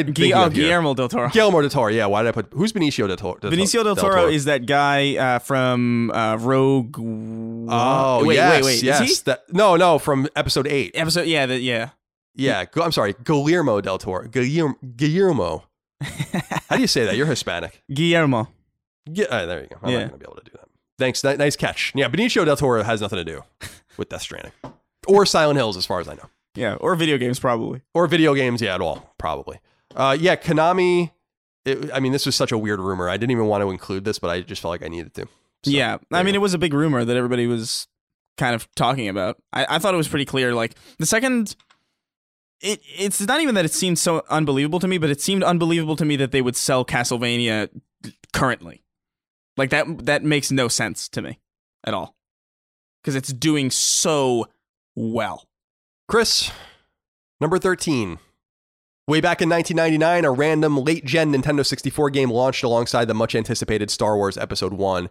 It was called Star Wars Episode 1 Racer, and it also came to PC and later on Dreamcast, with a low end port also coming to Game Boy Color. The single and multiplayer racing game was actually well received, but it was considered dormant and largely lost to history, that is, until now. The official Star Wars website has announced that Star Wars Episode 1 Racer is being ported to PlayStation 4 as well as Switch, with all 25 playable characters in 8 worlds intact. There won't be online multiplayer, but there will be split screen. No release date has been revealed, and it's unclear who is working on the port, though Episode 1 Racer did see a re release on PC in 2018, and even a limited run N64 physical port just late last year. That was a this is a weird piece of news. I don't know why they're re-releasing this game, but it's coming. Yeah, Uh, we don't know that was a weird one. Is there some kind of agreement where like there needs to be a Star Wars game every year or something? This is weird. I don't know, but I mean they just re-released Jedi Academy like last week. Yeah. And before that, it wasn't Dark Forces, but they released something late last year. And then the Super Star Wars games came out on PS4 and Vita. At least Super Star Wars, though, like the original one did. I don't know if Super Empire and Super Jedi followed. But yeah, it it is strange. Like there uh, there is a pretty robust back catalog of games. They just seem to be avoiding like the biggest ones on console. Like people want Rogue Squadron, they want X-wing versus Tie Fighter, you know, shit like that. Yeah. So I personally I want Star Wars Masters of Teräs Käsi. yeah, you do the fighting game from PS1. Horrible. Yeah, terrible. Just a horrible game. Just a horrible game. It's one of the worst games I've ever played actually. I want Yoda. I want Yoda stories. That's what I want. I bought that game and I was so excited for it. It game's so boring after like because you know, it's just like a randomly generated. I totally forgot about that game. Yeah, it was. It kept me entertained for like a weekend. Played it on PC. All right, number fourteen. There haven't been any meaningful PlayStation 3 releases in several years, but the console has been quietly trucking along in PlayStation 4's shadow. but according to website Push Square, it's about to lose some key functionality that may just signal the end of active PlayStation Network support for the console. On PlayStation's Japanese website, Sony notes that beginning on June 30th, PlayStation 3 will lose its ability to both send and receive messages to PlayStation 4 and PlayStation Vita, meaning that you can't contact nor receive contact from anyone outside of fellow PS3 users. Communications between PlayStation 3 units will remain unhindered for the time being, and PlayStation 4 and PlayStation Vita will still be able to communicate with each other on the messaging system. PlayStation 3 launched way back in the fall of 2006 and sold some 83 million units before production was discontinued in 2017. FIFA 19, which was launched in September of 2018, was the last new game to come to PS3. So it's kind of sad. There's that. Yeah. They're slowly turning uh, all the switches off, all the knobs and whatnot. And then finally, Chris, a wrap up number 15. The official PlayStation blog has revealed that Capybara's once Xbox One exclusive game Below is finally set to come to PlayStation 4 very soon on April 7th. That strategy game Convoy, a tactical roguelike, comes to PS4 on April 8th, and that action adventure game No Straight Roads is coming to PS4 on June 30th. Publisher Bethesda has revealed that Doom Eternal has doubled the launch revenue of 2016's beloved Doom, indicating that id Software has a commercial hit on its hands. Developer Team Kill Media has revealed its horror FPS Quantum Error, which is slated to come to both PlayStation 4 and PlayStation 5 at an unknown point in the future. Leaked trophies on Exophase and PSN profiles indicate that 3DS and Switch exclusive 2D action games Gunman Clive and Gunman Clive 2 are coming to PlayStation 4 in the form of the Gunman Clive HD collection. Beautiful Metroidvania action game Shantae and the Seven Sirens will be coming to PS4 and elsewhere in May of 2020, according to developer WayForward, who already released the game on Apple Arcade. Last week, we discussed that Call of Duty Modern Warfare 2 is likely to be remastered and launched on PS4 this year, according to a Korean Games Rating Board leak. And further reliable Reddit leaks seem to indicate that's true. And by the way, the trophies have already leaked on PSN profiles. This uh, this launch is imminent. Is apparently happening this week. So by the time you hear this, it might already be out. It's just the campaign, mm-hmm. by the way, no multiplayer. Platinum Games has revealed that its recently kickstarted PS4 port of Wii U's The Wonderful 101 will launch soon on May 19th. And finally, popular free to play multiplayer shooter Warframe, which first came to PS4 back during the console's launch in November of 2013, has officially been confirmed for PlayStation 5 by digital or by devel- uh, developer Digital Extremes. That is all for the news, Chris. Chris, as tradition dictates, it's time to go through the new game releases, and you will go first. Alrighty, we've got another shmup coming up here. Battle Rockets comes to PS Vita. Battle Rockets is a unique shmup fighter designed exclusively for the PS Vita. In Battle Rockets, uh, I always want to say I, am wanting to say Bottle Rockets, which I know that they're yeah. trying to do, but it's it's messing me. It's messing me up. Each player chooses a side, literally play as one of eight console tan fighters, and battle your friends or foes or complete strangers. Are you head to heady? Ugh. Ah, no. Ugh. Curious Expedition comes to PS4. Curious Expedition is a roguelike expedition simulator set in the late 19th century. Take the role of famous historical personalities and venture forth on expeditions to unexplored regions on a quest for fame, science, and of course, fortune. Don your pith helmet and khakis. Uh, what, I don't know what that means. And make your way through a lush, procedurally generated world full of wonder and mystery. Okay, Final Assault comes to PSVR. Final Assault is an action packed World War II themed RTS built from the ground up to capitalize on the power of VR. Tower over the battlefield as war rages around you in 360 degrees. This new approach to classic RTS gaming utilizes compelling and immersive gameplay that can only exist in VR. Fight the battle, win the war. Good Goliath comes to PSVR. Good Goliath is an arcade action style game where the player is a giant battling hordes of little foes with wave based tower defense gameplay where players are the tower, catch, dodge, and throw pitchforks, barrels, and even tiny enemies. It's a weird sentence. Battle armies, mini bosses, and colossal monsters in vibrant worlds right out of a storybook. Featuring medieval, pirate, and hell world, fight witches, sharks, demons, and the king of the underworld himself. Okay. Hyper Parasite comes to PS4, a rogue-like twin stick shooter brawler that never plays the same twice. I'm having a hard time imagining that. Collect and control 60 different characters as the body snatching alien parasite with a grudge against humanity. Fight to the top of the food chain. Possess the president. Push the big red button and one up the human race. That sounds kind of neat. I like that. yeah, it does. Immortal Legacy The Jade Cipher comes to PS4. Delve deep into the origins of a sinister Chinese legend and unearth the secrets of an island's forgotten past in this pulse pounding adventure. Explore a nightmarish island shrouded in mystery. Survive against enemies using an array of weapons, crack intricate puzzles, and uncover the disturbing truth. Operencia, The Stolen Sun comes to PS4. Operencia, The Stolen Sun embraces everything you love about classic first person dungeon crawlers, enhancing the old school turn based RPG experience with modern sensibilities. Gather your team of memorable characters and guide them through a world inspired by Central European mythology, where history meets legend. Overpass comes to PS4. Take control of big name buggies and quads to negotiate scree slopes, steep inclines, and various obstacles of extreme on extreme off-road and technically challenging tracks. Find the best route and manage your acceleration, differentials, and drivetrain to dominate in local or online competitions. Hmm. Persona 5 Royal comes to PS4. Wear the mask, reveal your truth, prepare eh, for an all new RPG experience in Persona 5 Royal based in the universe of Persona. Don the mask of Joker and join the Phantom Thieves of Hearts. Break free from the chains of modern society and stage grand heists to infiltrate the minds of the corrupt and make them change their ways. Random Heroes comes to PS4 and Vita. Stop an alien invasion by teaming up with a bunch of random heroes. the Earth is being invaded by terrifying aliens. It's up to you and a bunch of random heroes to save the day and stop the invasion. Shoot and jump your way through over 108 levels to stop the alien menace and bring peace to the planet. Will you be able to survive?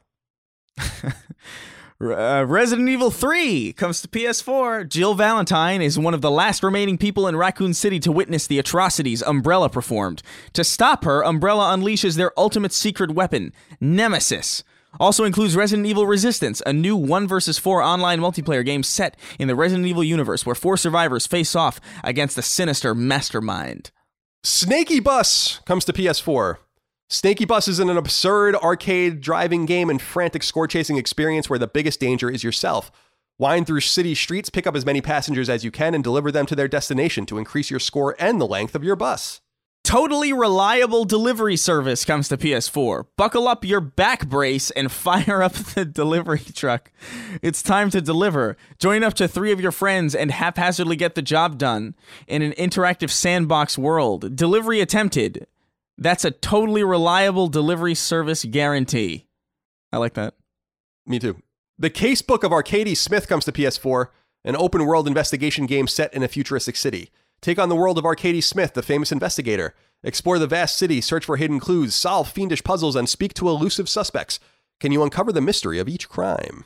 The Complex comes to PS4. The Complex is an interactive sci fi thriller movie from the publishers of Late Shift and The Bunker. After a major bioweapon attack on London, two scientists find themselves in locked down in a lockdown laboratory with time and air running out. Your actions and your relationship with each other, with other characters will lead you uh, to one of eight suspenseful endings. Damn. All right. Eight endings. And finally, War Room comes to Vita. Experience a 10 minute dive into the unknown depths of the multiverse. War Room is an interactive art experience born in the minds of two holographic entities. Michael Rivsher and Serge Boulat. It is designed to reveal things about ourselves and measure our imagination. All right. Okay. Uh, some big ones in there. Obviously, Resident Evil 3 remake yeah, is Pers- coming. Persona 5.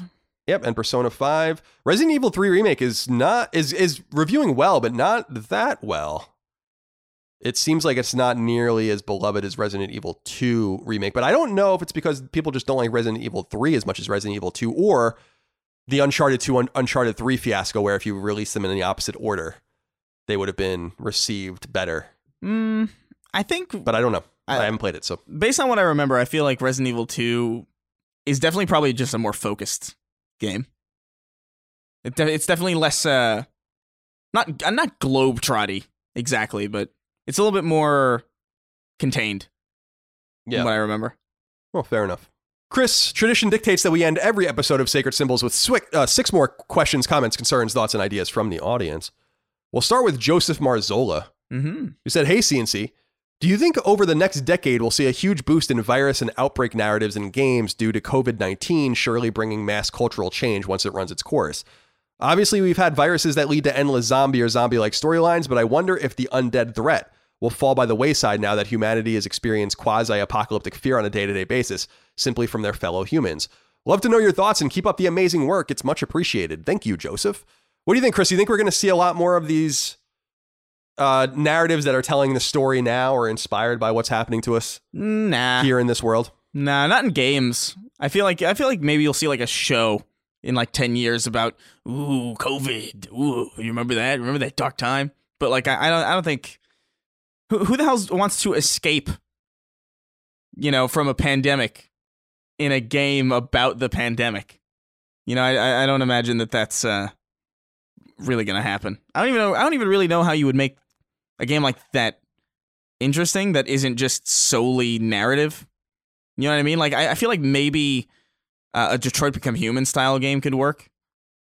But uh, do you want an action shooter in a world where like you could cough on people and they would slowly die? Like, eh.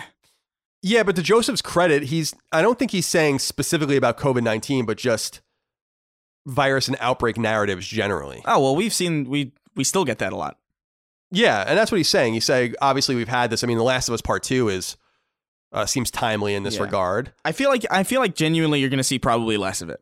I hope so. I because that's like such the obvious instinct is to tell our story right now or to like be inspired by event. I mean, that's the way art is made. I know that, but that would be so overwrought and so lame um to have something like that happen.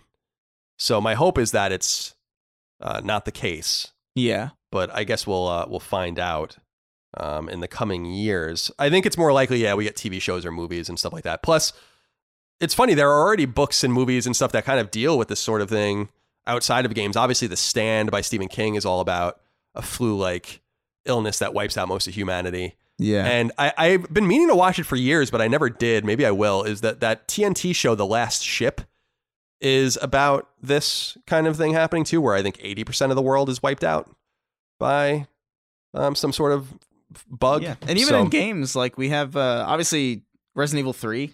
It's a pretty huge, huge one. But even just uh, as far as more realistic and more grounded approaches, uh, the Division is like based on pretty much what's happening now, anyway. Chris, Kale Ing wrote into us and said, Hi, CMCM. Now that you've tasted game development, have you thought about the publishers and producers side? If you were to license Sacred Symbols out to another team, who would who would it be and what would they make? Thanks. I don't know. I don't know that I want to make more Sacred Symbols games outside of Twin Breaker. I want to make other games. We're going to make other games, but Yeah, I don't think it's going to use the Sacred Symbols name or our likenesses or anything like that. I just wanted to do that for our, ourselves and our audience that one time, and we'll wrap it up in a sequel. But is there anything that you would want to see, Chris? Anyone working on our on our IP? Any sort of specific kind of game? we should get uh, Traveller's Tales to uh, to make his Sacred Symbols game. to make a Lego sa- Lego Sacred Symbols? Lego, yeah, Lego Lego Twin Breaker. It's just the same thing, but with Legos. Yeah, I mean, I don't know what what we would get uh, another developer or publisher to do. First of all, I'm, we're going to keep working with Lillymo, and I'm super excited about that, and we're we're going to get more projects out the door with them. But I don't know exactly what that would entail or look like because who would have known that we would have been able to make a like a brick breaking game and Yeah. tie it into our show somehow. So I think anything is possible, but. But I will say, I've, I've been thinking a lot more about the publishers and the producer side just from being on the receiving end of criticism. And I talked about that on Sacred Symbols Plus, that I've still not really worked my way through most of the reviews or most of the Let's Plays because I just can't Yeah, do it right now. I just can't. Jace Tamulovich wrote into us and said, Hey guys, how much does self expression mean in games? Colin, I've heard you say that if a game doesn't make you use a feature or type of attack in the context of Arkham Asylum and Spider Man, that it shouldn't be in the game. I'm a big fan of spectacle action games and love the creativity players show when they build their combos. You may not need every tool to beat the game, but creating a ballet of blows certainly looks cool. So it's an interesting question. I do I am a firm believer that I get confused when there are things in games that the game doesn't make you use. Like there should be some sort of carrot at the end of the stick to use them. Otherwise, why is it there at all? right. How do you feel about this in terms of self expression through gameplay? Do you think that you're a big fan of Spider Man, especially? So do you think that that's important through combos and attacks and whatnot? I think it is important, but I also think there are ways where you can have a robust set of tools that you can use to, or that you can deliver to let the player express themselves that also serve a specific purpose in game. I think actually Doom Eternal is a really good example of this, where there's a lot of stuff in Doom Eternal that you can do. There's like a, a shoulder mounted ice bomb, there is uh, a blood punch. There is a grappling hook on your shotgun. There, uh, there are like double dashes and different runes uh, that will modify like how you play the game. It'll give you like more control when you're in the air, or it'll slow down slow down time when you aim, or give you a boost of speed whenever you do a glory kill. And like it's stuff like that that I like. Stuff like anything that allows you to kind of like tweak your build in a way that allows you to play the game in a way that expresses yourself, but doesn't leave all of these other tools on the on the cutting room floor for you to just kind of ignore. You can be very, very expressive in the way that you fight in Doom Eternal, even though that game really makes you play it a certain way. I haven't seen many people use the grappling hook in the way that I use it. Like I, I use it to literally like swing around, but a lot of people just use it to pull themselves towards towards uh, some of the bigger demons and just like burrow a shotgun shell in their heads. But yeah, player expression is super important, but I don't think you. I, I don't think. I think it's possible to have that without having a bunch of useless tools. Yeah, I think so too. I don't.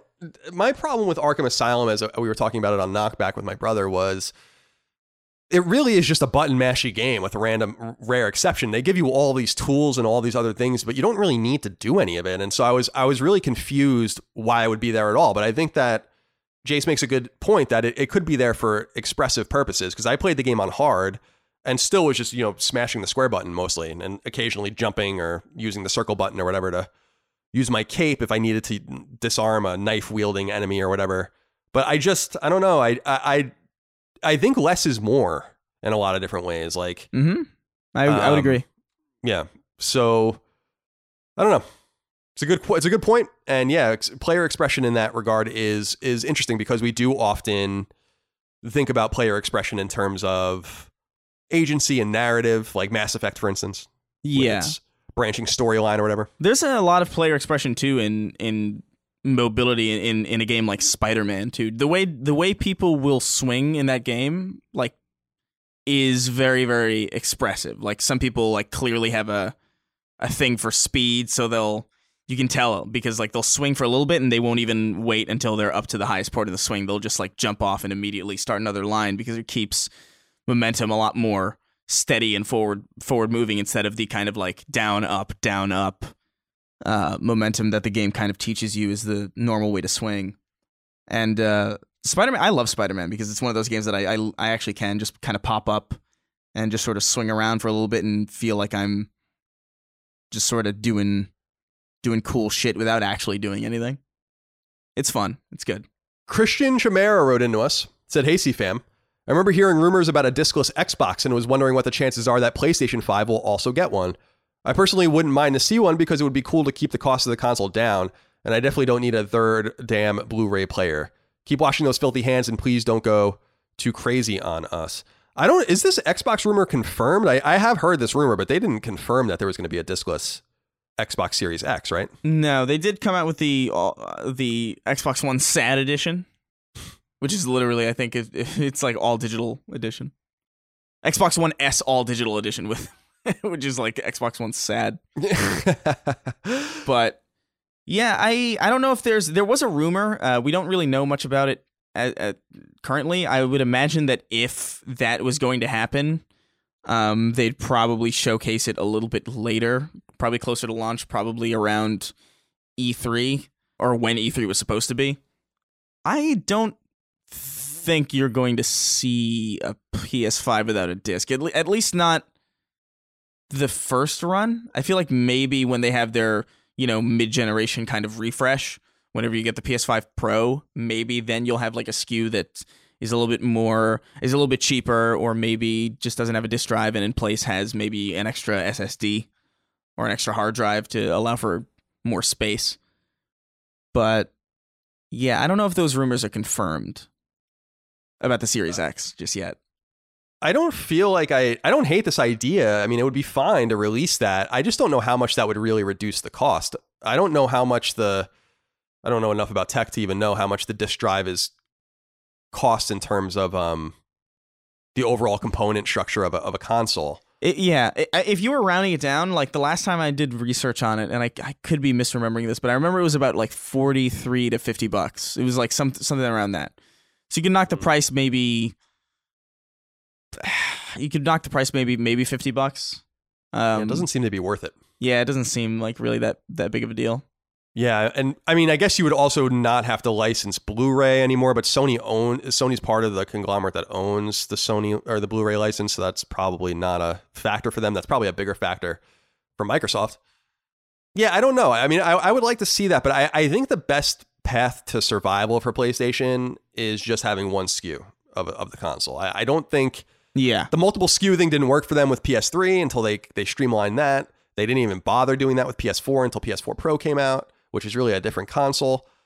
And obviously PS2 and PS1 d- didn't have really any internal anything, so there was not no excuse to make. They were just different versions of the console. So I do think that it would be wise to just iterate on the console by having the version 2 and version 3 and version 4 that slowly reduces the price and cost and component load of these consoles, but I don't know that it's wise to start splitting people off and stuff. And like, what if you have this digital only console and then PSN is down and you have no options? I mean, that's kind of your problem at that point, but that's still not going to stop people from complaining and it opens up this whole can of worms. And I just don't, I don't like that idea. I don't like that idea at all. yeah. It feels like you might as well just have the the disc drive. You know, what would be cooler is having a console that is stop that is that has no disk drive and then having like remember the HD DVD add-on for Xbox 360 having a thing where like you can go and spend more money to buy a disk drive if you want it. In other words, doing it in the opposite direction. Well, yeah, I think would be a pretty interesting idea. yeah, but the, didn't they already do that and it didn't work? With what? Well, well, with that HD DVD drive, Yeah, but that's different because I mean the HD DVD drive just didn't work because that format failed. right? But uh, but even like even before that format failed, like I remember being like, I remember I thought HD DVD was going to be the next thing, and and even then, like I was like, I'm not gonna get this fucking, I'm not not gonna get this ugly ass, like small weird box to dangle to the side of my console just so I could play discs in a in a generation where I just I barely play discs anyway. I guess that maybe would be more of a thing for people in like Midwest or like Australia, people who like rely on discs. But I, I think you're better off just having the disc drive in the machine. Bottom bottom line, it's less convol- convoluted. People are used to it. People expect it. Just just just keep the thing in there. Yeah, I think you're probably right, all things considered. Girthquake wrote in, Oh said, Hey, God. CM Twinsies. Right now, Sony seems like they are already in a PR battle due to their GDC focused brief. This was the first real bit of information about the PS5 being made directly to the public that was obviously not made for the public. So, my question is this they need to counterpunch because their messaging is already down and it's only going to be easier to be pulled down further. What can they do to fix it? In my simpleton opinion, I think they need to do a massive hyped blowout of the PS5 and do it immediately.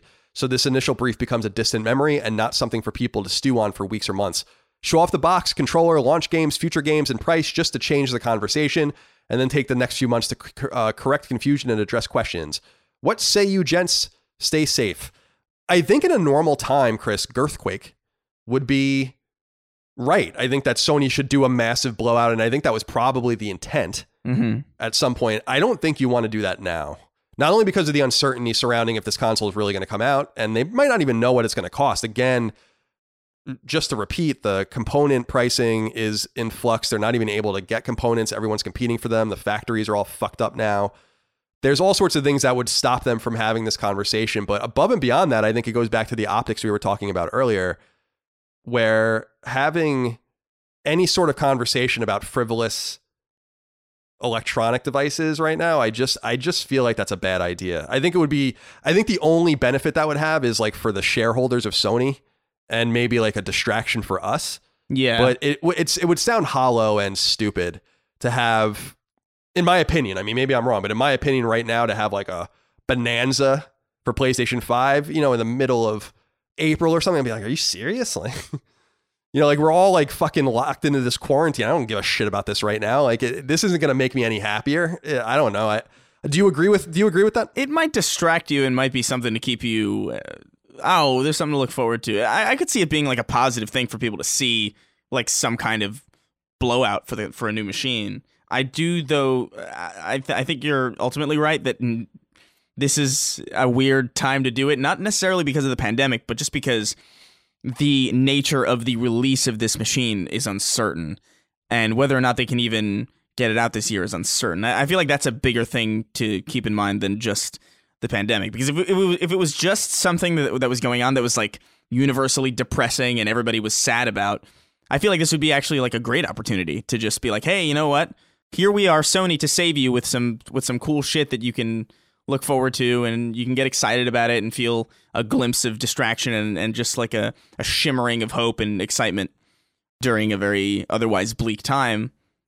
But if if you're just gonna pull a Last of Us and show off a release date and then like delay it just a week later, which is like possible. I, I, don't. I don't know. It, it just feels like maybe holding off for now. I I would agree that they should have just they should have just did did what Girthquake is saying for the GDC talk. Like th- that video should have been, hey, here's the machine, here's the controller, here's what we what we're what you can expect on it, or or or some level of marketing for the machine in, in a way that was actually tangible and not so nebulous and and inside baseball.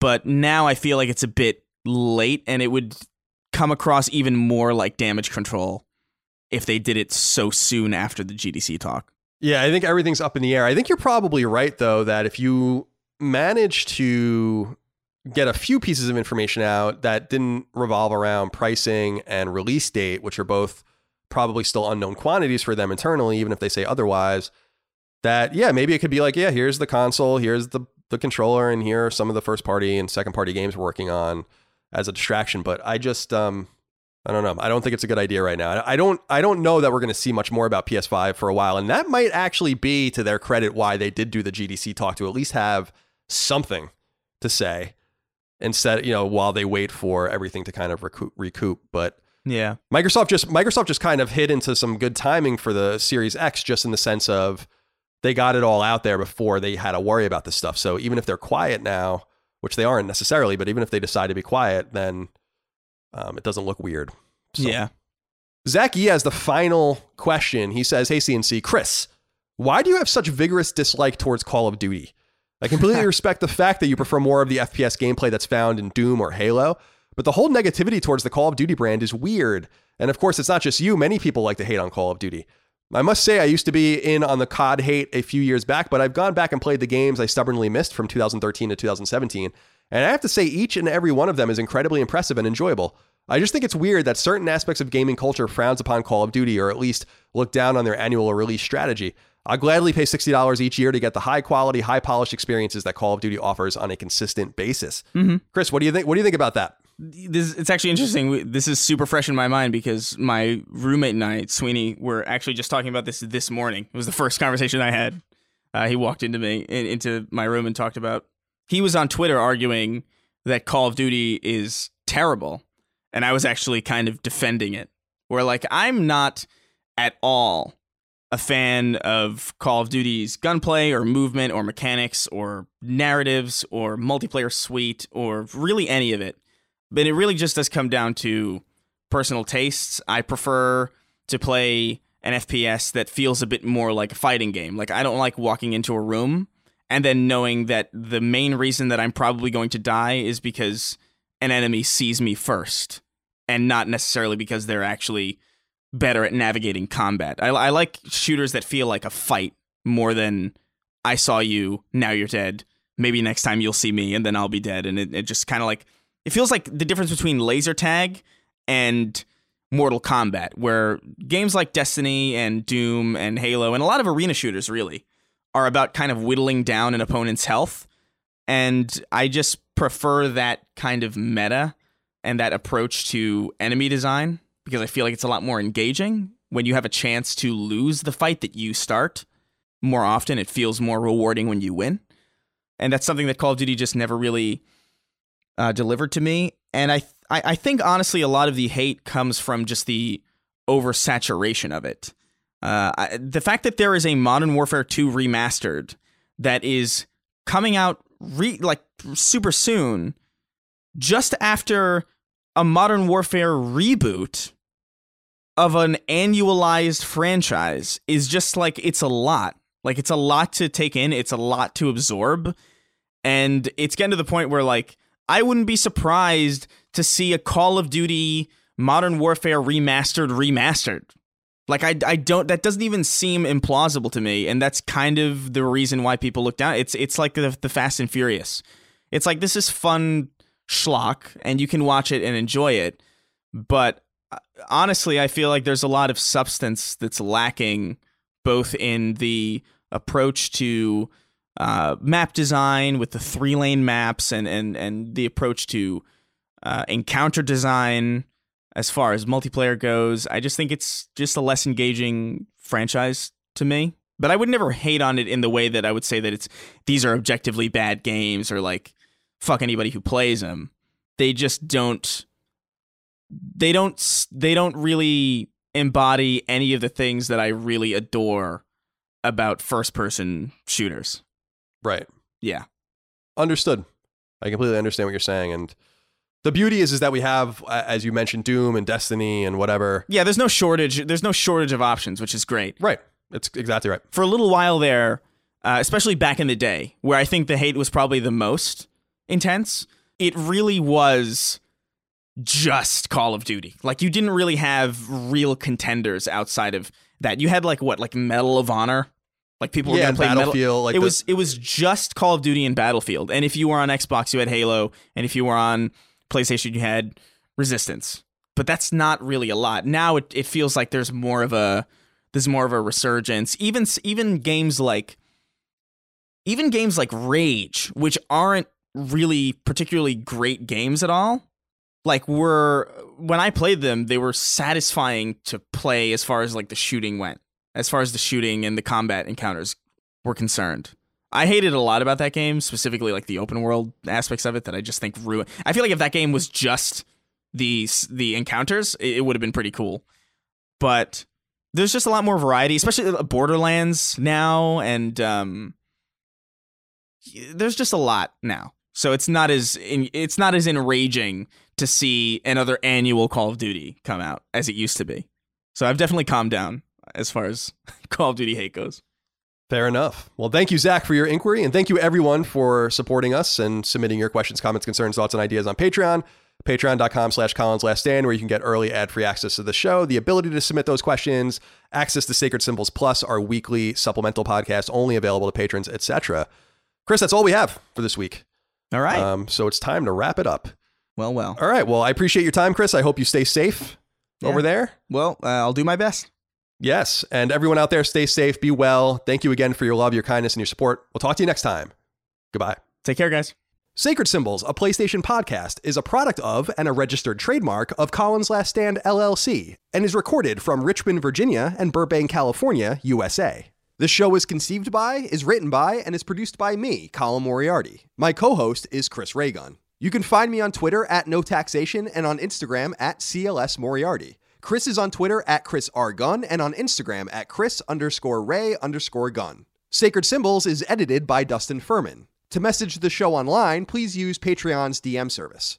As you know, all of Colin's Last Stand shows, including Sacred Symbols, are fan-funded on Patreon at patreon.com slash Stand. The following names are at the producer level or higher on Patreon, and we are eternally grateful for your kindness, generosity, and fandom. Chris Adams, Carlos Algarit, Morgan Ashley, Saul Balcazar, Taylor Barkley, Martin Beck, Tyler Bello, Mark Boggio, Barrett Boswell, Spencer Brand, Lennon Brixey, Josh Bushing, Austin Bullock, Dylan Burns, Chris Buston, Alex Cabrera, Bjorn Campbell, Patrick Carper, William O'Carroll, Brian Chand, Sean Chandler, David Chestnut, Carter Childs, Rodney Coleman, Simon Conception, Brad Cooley, John Cordero, Gio Corsi, Philip Crone, Daniel Diamore, Colin Davenport, Night Draft, David Ellis, Jerome Ferreira, Joe Finelli, Eric Finkenbeiner, Jordan Gale, Chris Galvin, Darren Gardner, Connor Gashian, Alex Gates, Michael Gates, Tyler Goodwin, Josh Gravelick, Miranda Grubba, Jonathan H., Eric Harden, Tyler Harris, Richard Hebert III, Kyle Hagel, Wyatt Henry, Robbie Hensley, Scott Hernandez, Blake Israel, Azan Isa Al Ricey, Josh Yeager, Joshua Jonathan, Paul Joyce, Greg Juliffs, Anton K., Patrick Kelly, Jeremy Key, Antti Kinnanen, James Kinslow III, Ryan Arkittredge, Bo Clant, Mason Cadillac, Jackson Lastiqua, Don Q. Lee, Jeffrey Leonard, Patrick Leslie, Keith A. Lewis, Chad Lewis, Lou and Ray Loper, Colin Love, Scott Lovelace, Josh M., Kiet Mai, Ryan T. Mandel, Daniel Margaka, Ross Maranka, Matt Martin, Sean Mason, John McCarthy, Josh McKinney, Joe McPartlin, Raul Melendez, Alex Mones, Chris Moore, Betty Ann Moriarty, Ryan Murdoch, Stephen Nieder, Adam Nix, Donnie Nolan, Dan Nolan, George A. Nunez, Jesse Owen, Jorge Palomino, Andrew Parker, Zach Parsley, Daniel Parsons, Todd Paxton, Marius S. Peterson, Gerald Pennington, Matthew Purdue, Enrique Perez, Jason Pettit, Travis Plymel, Jeff Pollard, Lawrence F. Prokop, Nathan R., Ryan Reeves, Peter Reynolds, Shane Rayum, Jonathan Rice, Petro Rose, A.G. Rowe, Jose Salinas, John Schultz, Michael Shanholtz, Toby Shootman, Gregory Slavinsky, Joshua Smallwood, Ahmad Tamar, Ben Thompson, Carl Tolman, Alan Trembley, Daniel Vale, Michael Vecchio, Oakley Waldron, Justin Wagaman, Isaac Wastman, Damon Weathers, Mike Wayant, David Wright, Corey Wyatt, Tony Zaniga, Casual Misfits Gaming, Homeworld Hub, Vexius, Throw 7, McDog 18, Infinite, Boots, Organic Produce, Madmock Media, Bloody Fang, Mubarak, Richter 86, Hugo's Desk, Of Fortuna, Andrew, Ian, Gamer Filmaholic, Megadet, and Rainick.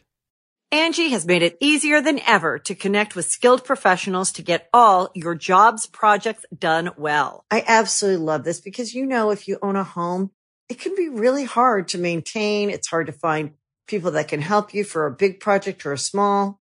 Well, whether it's in everyday maintenance and repairs or making dream projects a reality, it can be hard just to know where to start. But now all you need to do is Angi that and find a skilled local pro who will deliver the quality and expertise you need. Angi has over 20 years of home service experience and they've combined it with new tools to simplify the whole process. Bring them your project online or with the Angi app, answer a few questions and Angi can handle the rest from start to finish or help you compare quotes from multiple pros and connect instantly, which means you can take care of just about any home project in just a few taps. Because when it comes to getting the most out of your home, you can do this when you Angi that. Download the free Angi mobile app today or visit Angi.com. That's A-N-G-I dot com. You can host the best backyard barbecue. When you find a professional on Angi to make your backyard the best around. Connect with skilled professionals to get all your home projects done well. Inside to outside, repairs to renovations. Get started on the Angi app or visit Angi.com today. You can do this when you Angi that.